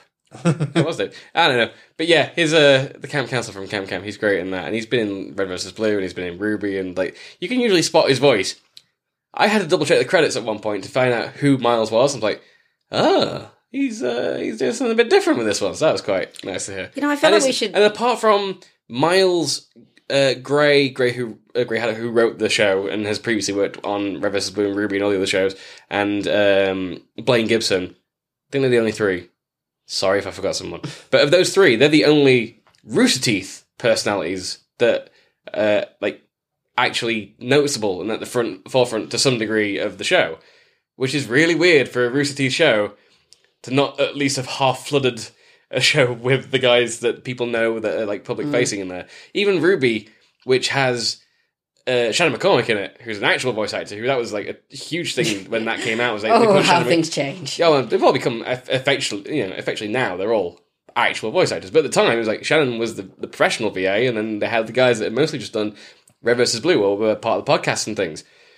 So that's all flooded with with people that worked for Rooster Teeth. So it's really weird to get a brand new Rooster Teeth show that I'm really enjoying. Like, none of these people are like the internet personalities that I follow, like Gav and Burnie and, and Gus and and and Geoff. It's like Quite it's a lot all of them are just famous. yeah. Now it's just oh, we've got people that are known for acting, and now they're doing voice acting.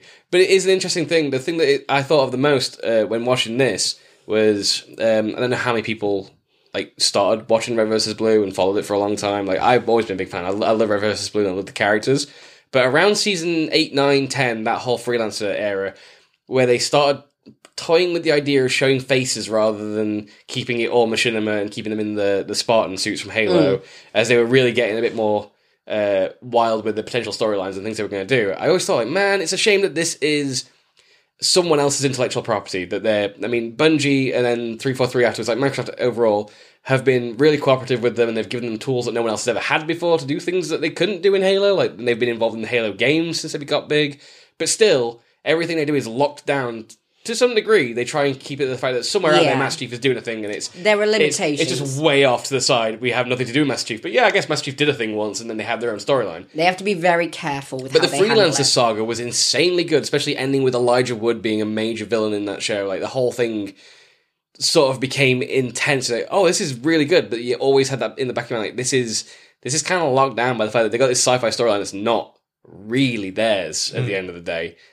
Yeah. Gen:Lock's first two episodes made me think about that. and went, oh shit, this is theirs. One thing Like, that they've got this entire intellectual That's- property now that's just as engaging in two episodes as, as seven seasons of Red vs. Blue was for me, and I'm kind of hoping we get a game at some Mm. I think now. that's a good point. I was going to segue into like, what does everybody think in terms of its plot? plot? Because one thing that I was really pleasantly surprised by was I think that there's often a sense that when you're doing like a Western produced thing that is clearly very heavily inspired by having grown up with and absorbed a lot of stuff relating to anime, that it can come across not even just as directly derivative, but very much in the sense that it's not a fully formed thing in its own right. Because like a lot of anime is derivative of other anime, and a lot of mecha anime is derivative of other anime, by which I mean Gundam or Eva or both, depending on what kind of show it is. But This is more Gundam than Eva. specifically, it is. It's very much more Gundam than Eva. Um, but and you also pointed out quite Ghost in the Shell. This this show is Ghost. But- this, sorry. this, this show very specifically takes two shows. It is Ghost in the Shell standalone complex.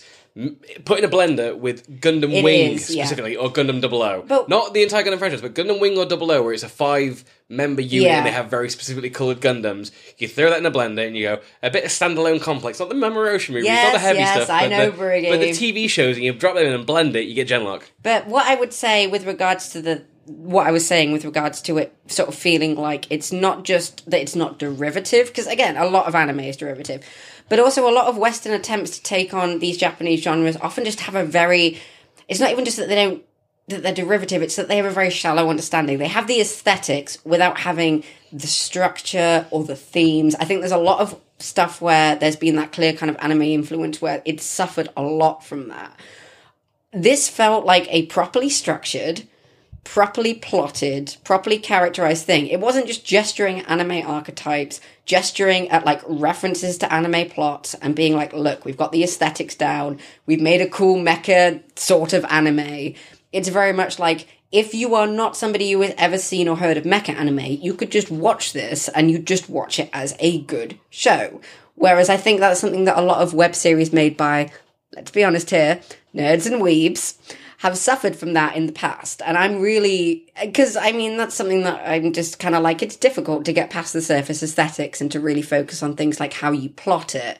So, I mean, in this, in the first episode, like that could easily have just been like a standalone mini movie that is just like a rise and fall of like a flyboy pilot during like a widespread sci-fi conflict that starts off strong, has good character work, and then has a really good, strong emotional ending. And then the second episode has really strong emphasis on introducing a lot of characters in a short period of time mm-hmm. in a way that's really distinctive for all of them. You get like when the pilots come in, with the exception of the couple of characters that are like very important and introduced in the first episode, you get like these four new characters who all appear at once about halfway through the second Five. episode. Five new characters. Five, yeah, I miscounted, you're right. Don't do blame like that. And they, I mean, yeah, and, and you get an almost immediate idea of who they are as people from their visual design, from the way that they talk, from their interactions with each other in a group. They very sensibly keep them all together so that they can all interact with each other at once. So it really economically uses this. So, like, you know, that, like, Maisie Williams' character, uh, Scottish girl, what's her fucking name? They only said her name like twice. Yeah, I didn't pick it up either. Yeah, I'm gonna have to learn the, the names later on. I'm bad with names. It took me six months to learn my best friend's name in real life. So, like, I'm very bad with names. I, w- I was paying attention, but like Maisie Williams' character is like the short blonde girl. She is very upbeat, very perky, and also she's like a huge tech geek who is like the hacker of the group. Like, there's the purple dark anime girl is the best way I can describe her, who is Russian, and she is fairly stoic, but also an extremely good fighter, and she has a kind of cybernetic design, and you get the impression that she has kind of a dry sense of humor, and so on and so forth. And all of this comes across like very quickly, and you get a sense of their dynamic. Sentai show. And what I'm saying is, it's not just gesturing at the visual style of a Sentai show and the basic tropes and being like, we made a Sentai show.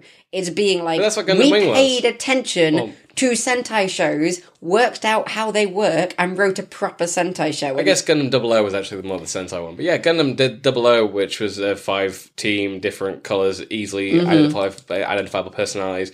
Yeah, that was one of the more successful Gundam shows in the last like two decades, so like 2008. I'm but just yeah, saying, they I- did they did a Sentai thing, Sentai thing there, which is yeah, it's great, but it also makes me wonder. You have seen Ruby, right?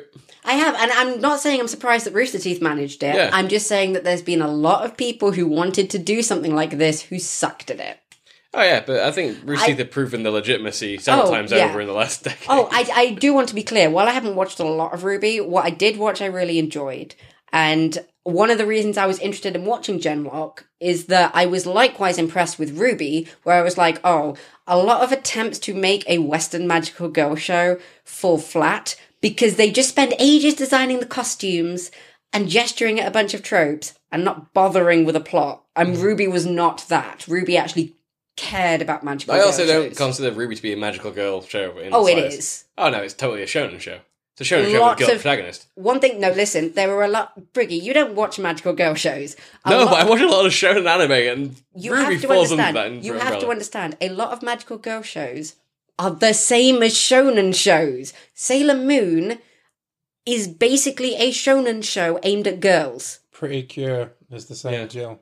Yeah, yeah. Sentai, Yeah, but Ruby is Goku, and Yang is Vegeta. yes, but So it's a shonen show. Briggy, one of these days, I'm going to sit you down and we're going to watch Sailor Moon, and you're going to understand. Sailor Moon is a shonen Sentai show aimed at girls.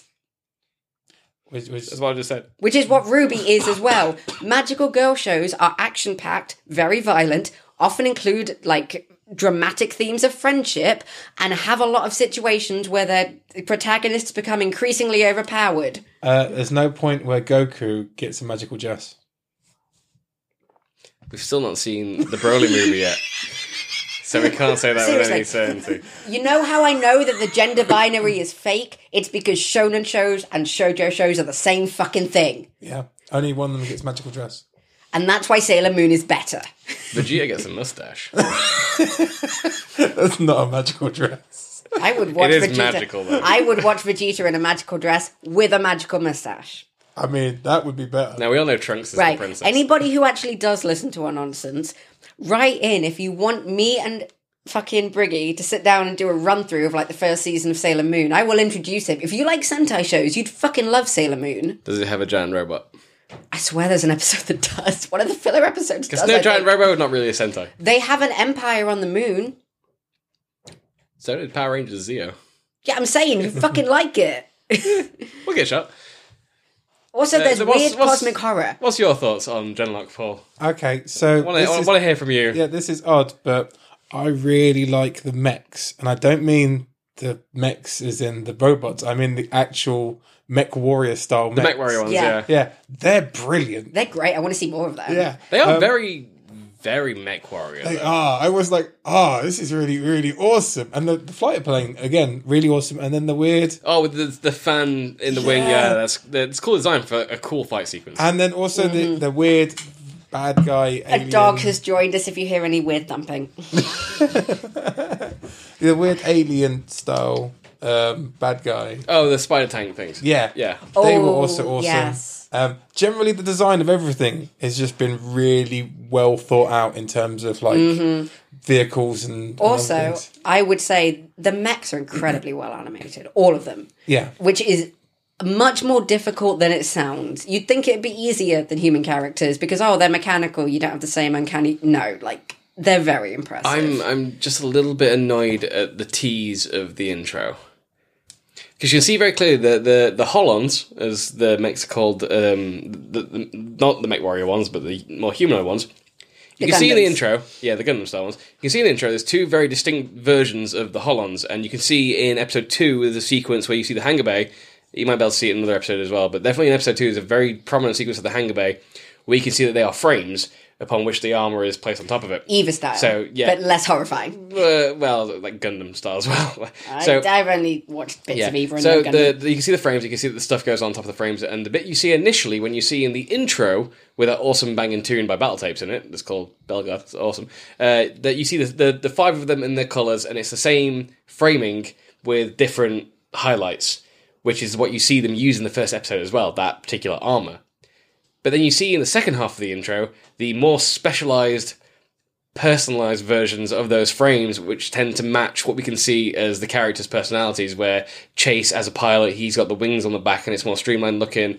Um, I quite like uh, Maisie Williams' characters; it's, it's like a bunny on rollerblades. Eva. Uh, you can see that the um, uh, the purple one, she's got the uh, sniper rifle and the, the weird looking helmet to it, and the um, the, the the stealth camouflage like Because she's Russian, get it? and um, and the Japanese guys like Tauros style, like hot blooded mech. I'm like, yeah, those are really cool designs, but I know mecha, and I knew how episode two was going to play out because I've watched enough sci-fi and mecha and Yeah, to know how it was going to play out.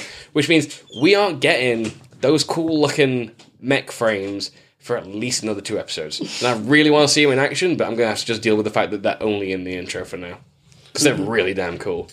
Oh, but we have that to look forward to, Briggy. We have Oh, that yeah. to look forward to. I mean, that's the other thing is just you can't just like blow your metaphorical load all in the first episode. Oh yeah, but this is the, Briggy cat. Have you seen how he is about Met? Mex? He But this just is- blows the his load every day. This is the problem. Uh, well, I say problem. But this is like the, the the traditional way that every mecha anime or mecha show happens in that first episode. Is you know that there's a titular suit for whatever Gundam, for Evangelion, for not Evangelion, I can't remember Evangelion that well. I don't know if they like threw that trope away. But every other show that involves a, a giant robot Yeah. does the same trope for the first episode, which is you don't see that giant robot operate or do anything in any way until the last couple of seconds of the very first episode. It's like, that's your shoot. Even in the original Mobile Suit Gundam, Amuro gets in the Gundam and can't make it work I've seen that episode. until right before the credits roll. And all it does is stand up and look cool. I made Briggy watch the original Yeah. So they essentially did that in this one as well. You knew you weren't going to see their mechs until the very end of the episode. And they do, in fact, show up right towards the end. You go, oh, you get to see two of them at least. So they kind of like throw the trope And they got a was- cool action sequence. they got a bit of a cool action sequence, but yeah, you don't see them until the very end of that first episode. Now we've had an expositionary, expositionary episode of episode two, which we needed because it's great and it does a lot of world building and, and a lot of meet character characters. work. But it means that in traditional Gundam sense or mecha sense, I mean, I don't know about the Ghost in the Shell sort of stuff they're doing here, but we aren't going to see an upgrade to those frames, in my opinion, until episode four or five. I would probably even say five. I wouldn't be surprised given the second episode. Oh no, so not all of them. We're not getting all of them in the same game. Oh, no, that's Chase what- is getting yeah. his first. What I it's would, going to happen that what way. I would absolutely say also is that the second episode was so heavily dedicated to character. I wouldn't be surprised, even if not in episode three, which might be more of a world building exposition thing. But if they then did another one for episode four, and they've got quite a lot of characters to juggle as I well, mean, technically, we haven't even seen the villain. Right? True. Like we Well, don't even know. who, We, we know of the ominous. we uh, know there's union. an yeah. We know they exist, and we Which- know that they have which- sexy, sexy Spider Max. Shout out to my uh, Neal Asher sci-fi fans that read the Polity series because I've been reading those for a while after Mike refer- um, told me about them, and especially like uh, the Transformation series, which starts with uh, Dark Intelligence, and it's that had been the first sci-fi series in which I'd heard the term polity used for like a federation or empire or whatever they were going to use it in that particular sci-fi series. And when I saw the word polity pop up in this I'm like, huh, a second person or second team finally used the word polity to mean, you know, that team and the union of the bad guys so far. One other thing I'd like to say is that just like with every other Rooster Teeth show, cosplayers are going to fucking love this. I was literally looking at a couple of those characters being like, fuck, I need to get more into cosplay. The base suits that they wear are pretty Very good. suits. And I with like the lighting, you can imagine LED strip They're very lights. Tron. Yeah. But also just with the kind of outfits that are so like color coded and distinctive and interesting for each of the main like pilots of the mecha.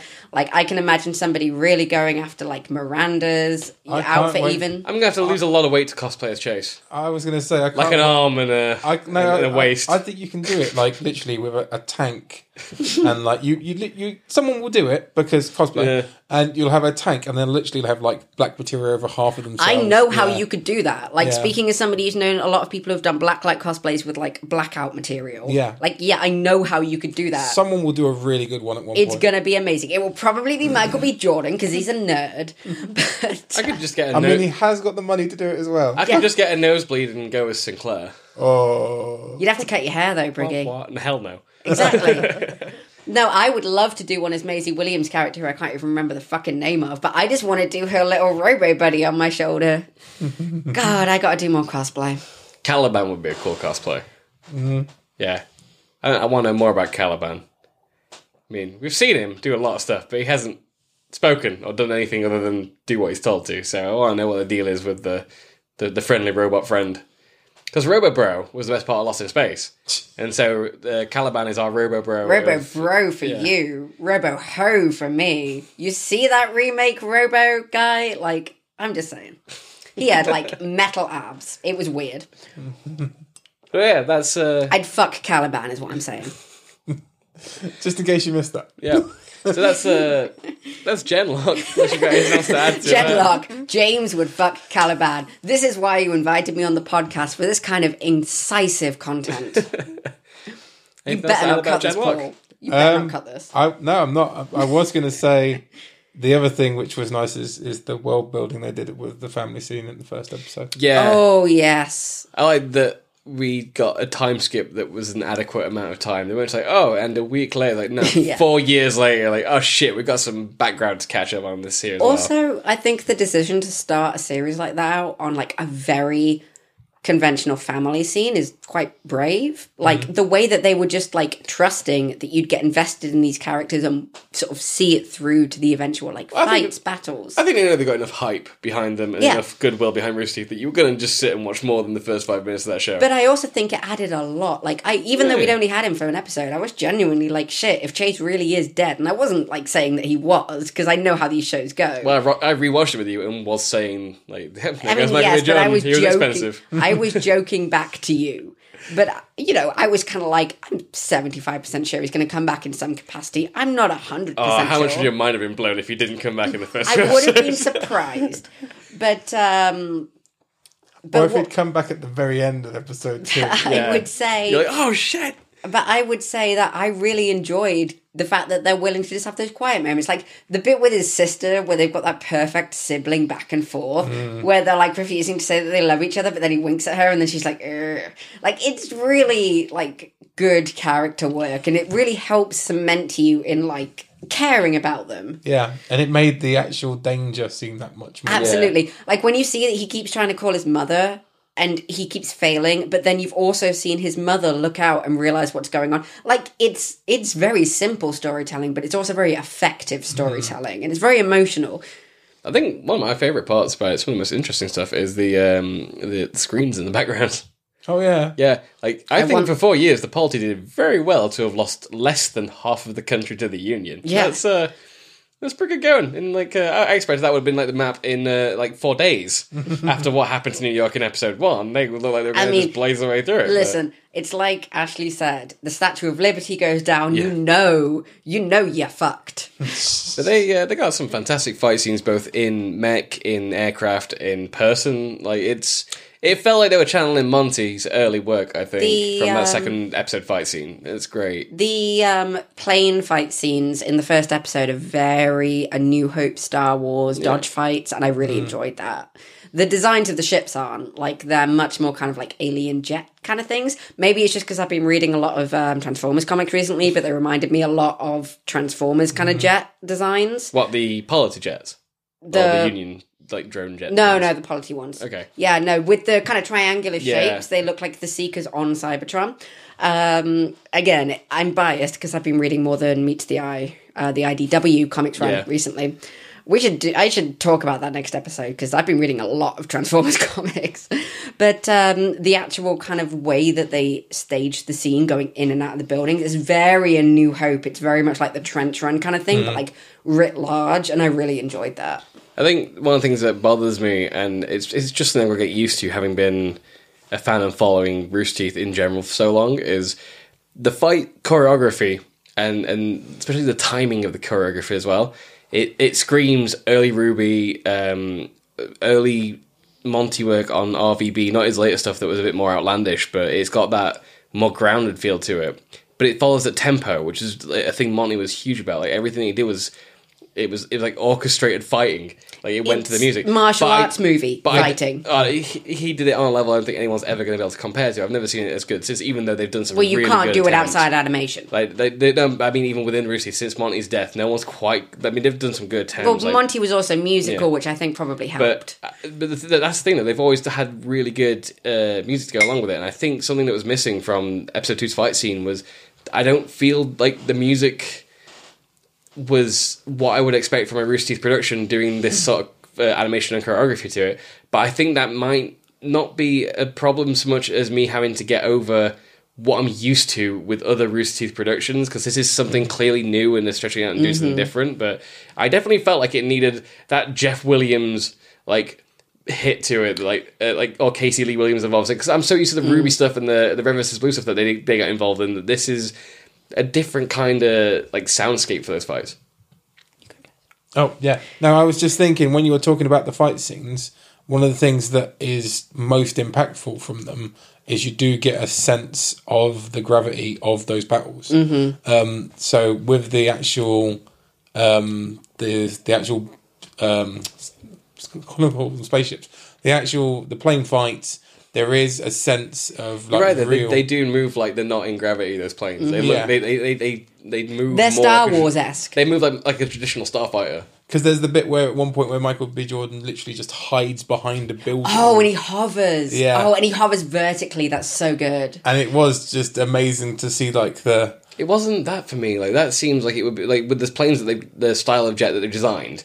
That made sense to me. Like my brain didn't pick They that up as a thing that was visually a problem. choreograph it. Yeah. especially But because it's of the fans great. group. But there's a part after that where he's meeting up with um, the squadron leader after he does the, the vertical flight thing and he you know you know waves at the guy in the building at the same time.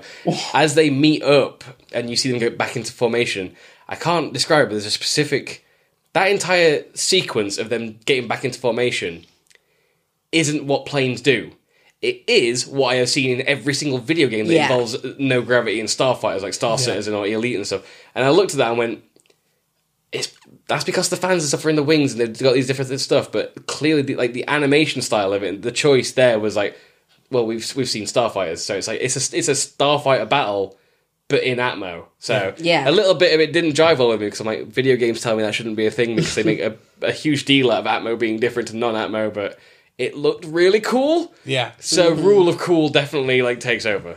yeah there, there was a lot of that coming in one of the things that was like not plot holey but was hard to retcon was the whole nanotech stuff because it did sort of become like magic wave your hands this this will do this now for me or it can do this I and do- it totally can get away with I doing whatever it do wants think to do. that's very shonen, though. Yeah I think it was very much an element where it was like, okay, we're in the kind of Yu Gi Oh, early Gundam, mm-hmm. like, like just shonen that doesn't care too much. Yeah.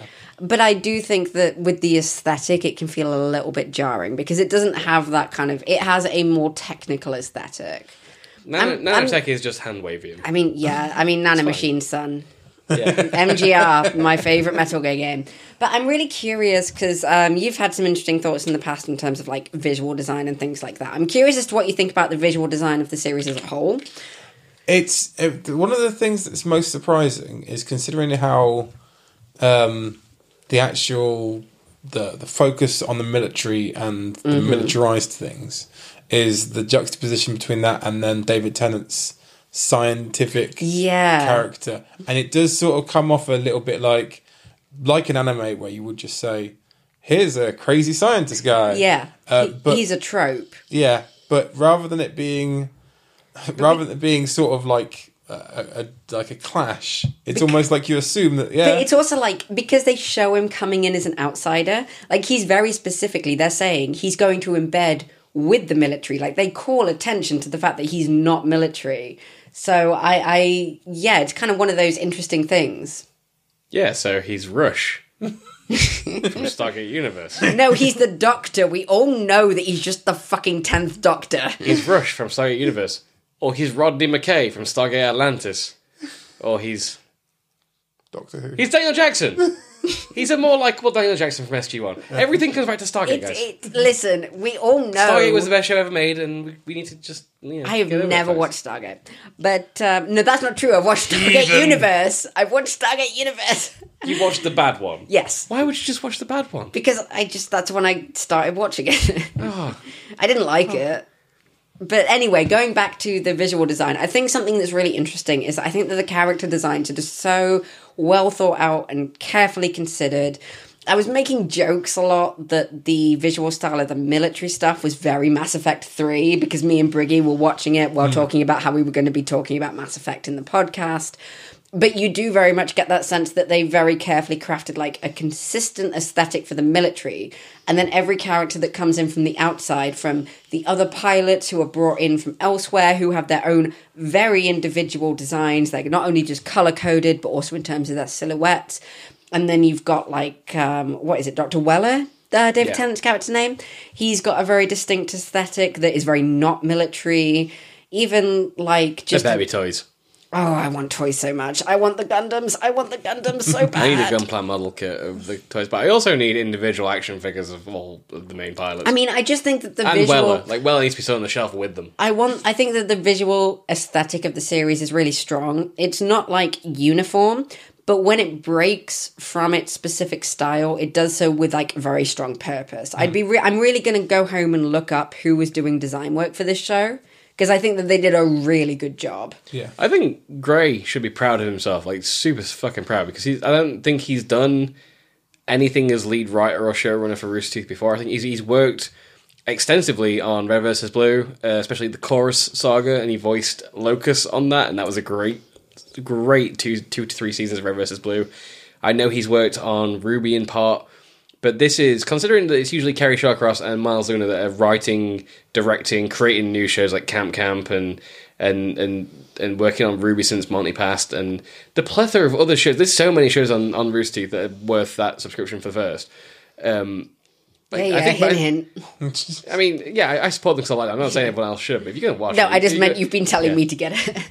But like, it's it's it's cool to see. Because when I heard that he was behind it, I was wondering what we were gonna get.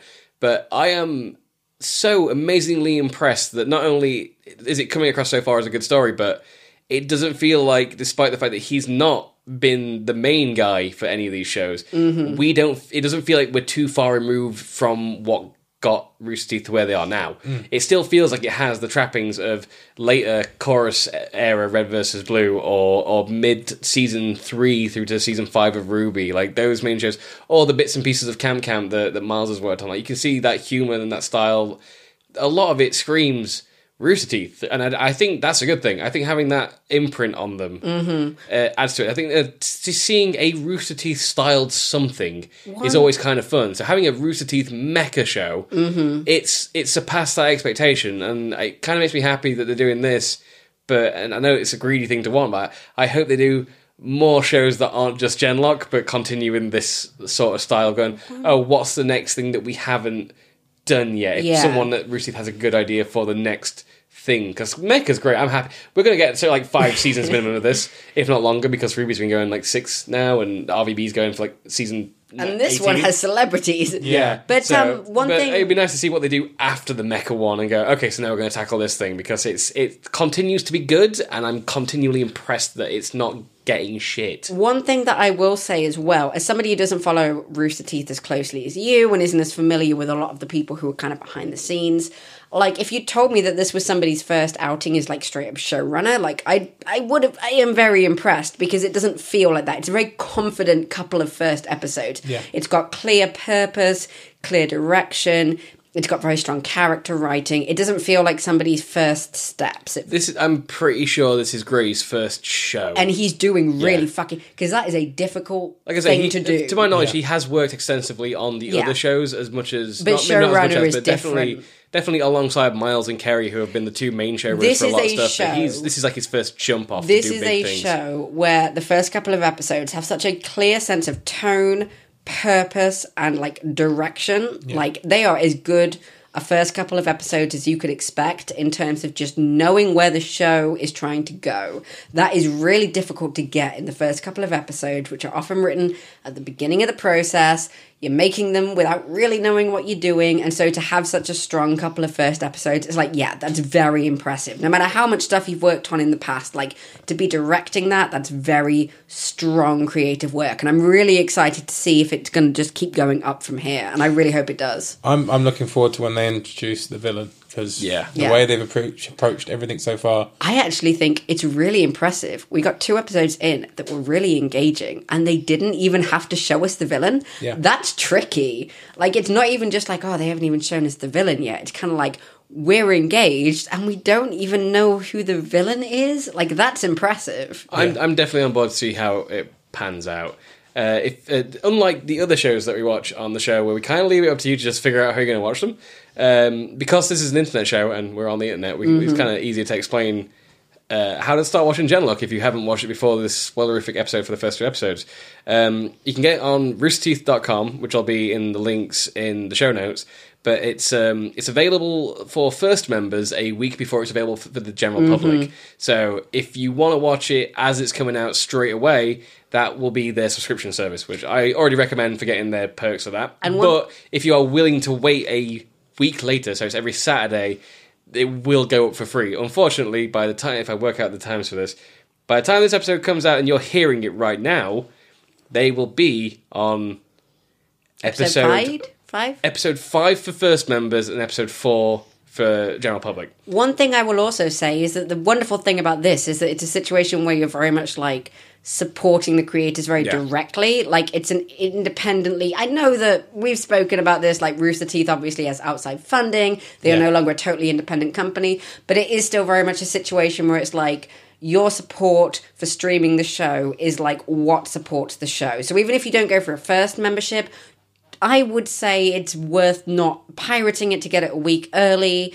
You know, I'm not going to take some kind of moral high ground here, but like supporting independent creators that make interesting work online that probably wouldn't make it to a mainstream Western network otherwise. Like, wait the extra week if you're not going to pay, go watch it, give them the views, show that there's an interest in this kind of independent production that does stuff that like a lot of networks just wouldn't touch. Honestly, I always do the same thing when it comes to shows, any shows, really. If you make it easy enough and, and convenient enough for me to give you money to watch a thing, Mm-hmm. And I'll always thing. do that. And, And Roo- Rooster Teeth They make it are easy. on par with things like Netflix or Amazon They Prime. make it It's- easy. It's so, so stupid easy to like legitimately pay for this stuff. It's like, Yeah. eh, I or might as even well. if you don't want to pay, it's easy to give them view count. Just Yeah. wait an extra week, avoid spoilers on Twitter. You know, it's the kind of thing where it's like, you know, I want to see this kind of shit, and you know, it, it's something that we we want to see more of. We want to see more situations where people are capable of making stuff that is outside like a really rigid studio system, and so it's kind of this thing where I'm like,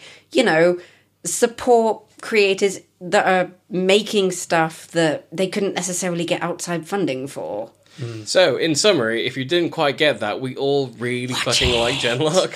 Gen:Lock was great. And- and- the and- only thing we all agree on. if anything, unless it gets really bad for out of nowhere for no reason, we're probably going to finish watching this entire season as it happens. So Yeah. I think we'll reconvene at the end of season one and have just a big ol' talk about how much we loved Gen:Lock. and Unless it goes horribly wrong. Unless, it, unless it Mass Effect threes me. and, I mean, Briggy has the fucking Rooster Teeth first thing, so I'm just going to be hijacking that. We're having Yeah. viewing parties. We'll have viewing parties. We'll live tweet or something. I don't know. um, okay, so that that was an episode. Uh, we talked about a lot of stuff. We did the thing. Well done, us. Um, as some people might notice, we're now available in a whole plethora of places. But as of recording this episode, iTunes still hasn't gotten back to me. Like Apple, you want to like do something about that? Because you're the only one now. Everyone else, we're on there. We're on Spotify. By- we're on Stitcher. We're on Anchor. If- we're on uh, Breaker. if by the time this comes out, if you are listening to this and you enjoyed it and it's on iTunes because Apple finally got back to us, please do leave us a review on iTunes because they are very algorithmically obsessed with reviews. It is well known amongst podcasters that the single most important thing is whether people leave you reviews on iTunes. So, in the unlikely event that they bother to get back to us, please do leave us a review. Whether you enjoyed it or not, just be honest. You know, we can probably spin the bad reviews as Wherever you you know listen. PR. yeah, wherever you listen to us, do whatever they do. And if we The if we're iTunes not one on, is very yeah, important. If we're not on your favorite distribution platform, let us know, and I'll endeavour to get us submitted to even more places for us to syndicate. Also- Uh, and to do that, you can contact us on Twitter at the Geeks Codex. Uh, we are also available through our email address, which is podcast at geekscodex.net. And you can also find us on Facebook at facebook.com slash geekscodex. We are in all of those places, and hopefully more when I figure out what social media the kids are using these days. Is, is Snapchat still a thing? Tweet. What about Instagram? tweet inappropriate things. I got given the tweet, uh, the Twitter login, and I'm just saying, I know more than old man Briggy. Get off my digital lawn. So that's been an episode. Um, I was joined once again this week by Paul Stevens. Uh, goodbye. Very, very, very well spoken of you there. And also joined by James Cook. You know you love me. I've been your ever present host, Matthew Briggs, and we'll see you in the next episode. I survived this one without coughing too much. Yay. Well done. You get a Mass Effect free. It's good now. we fixed it. We did it, everybody.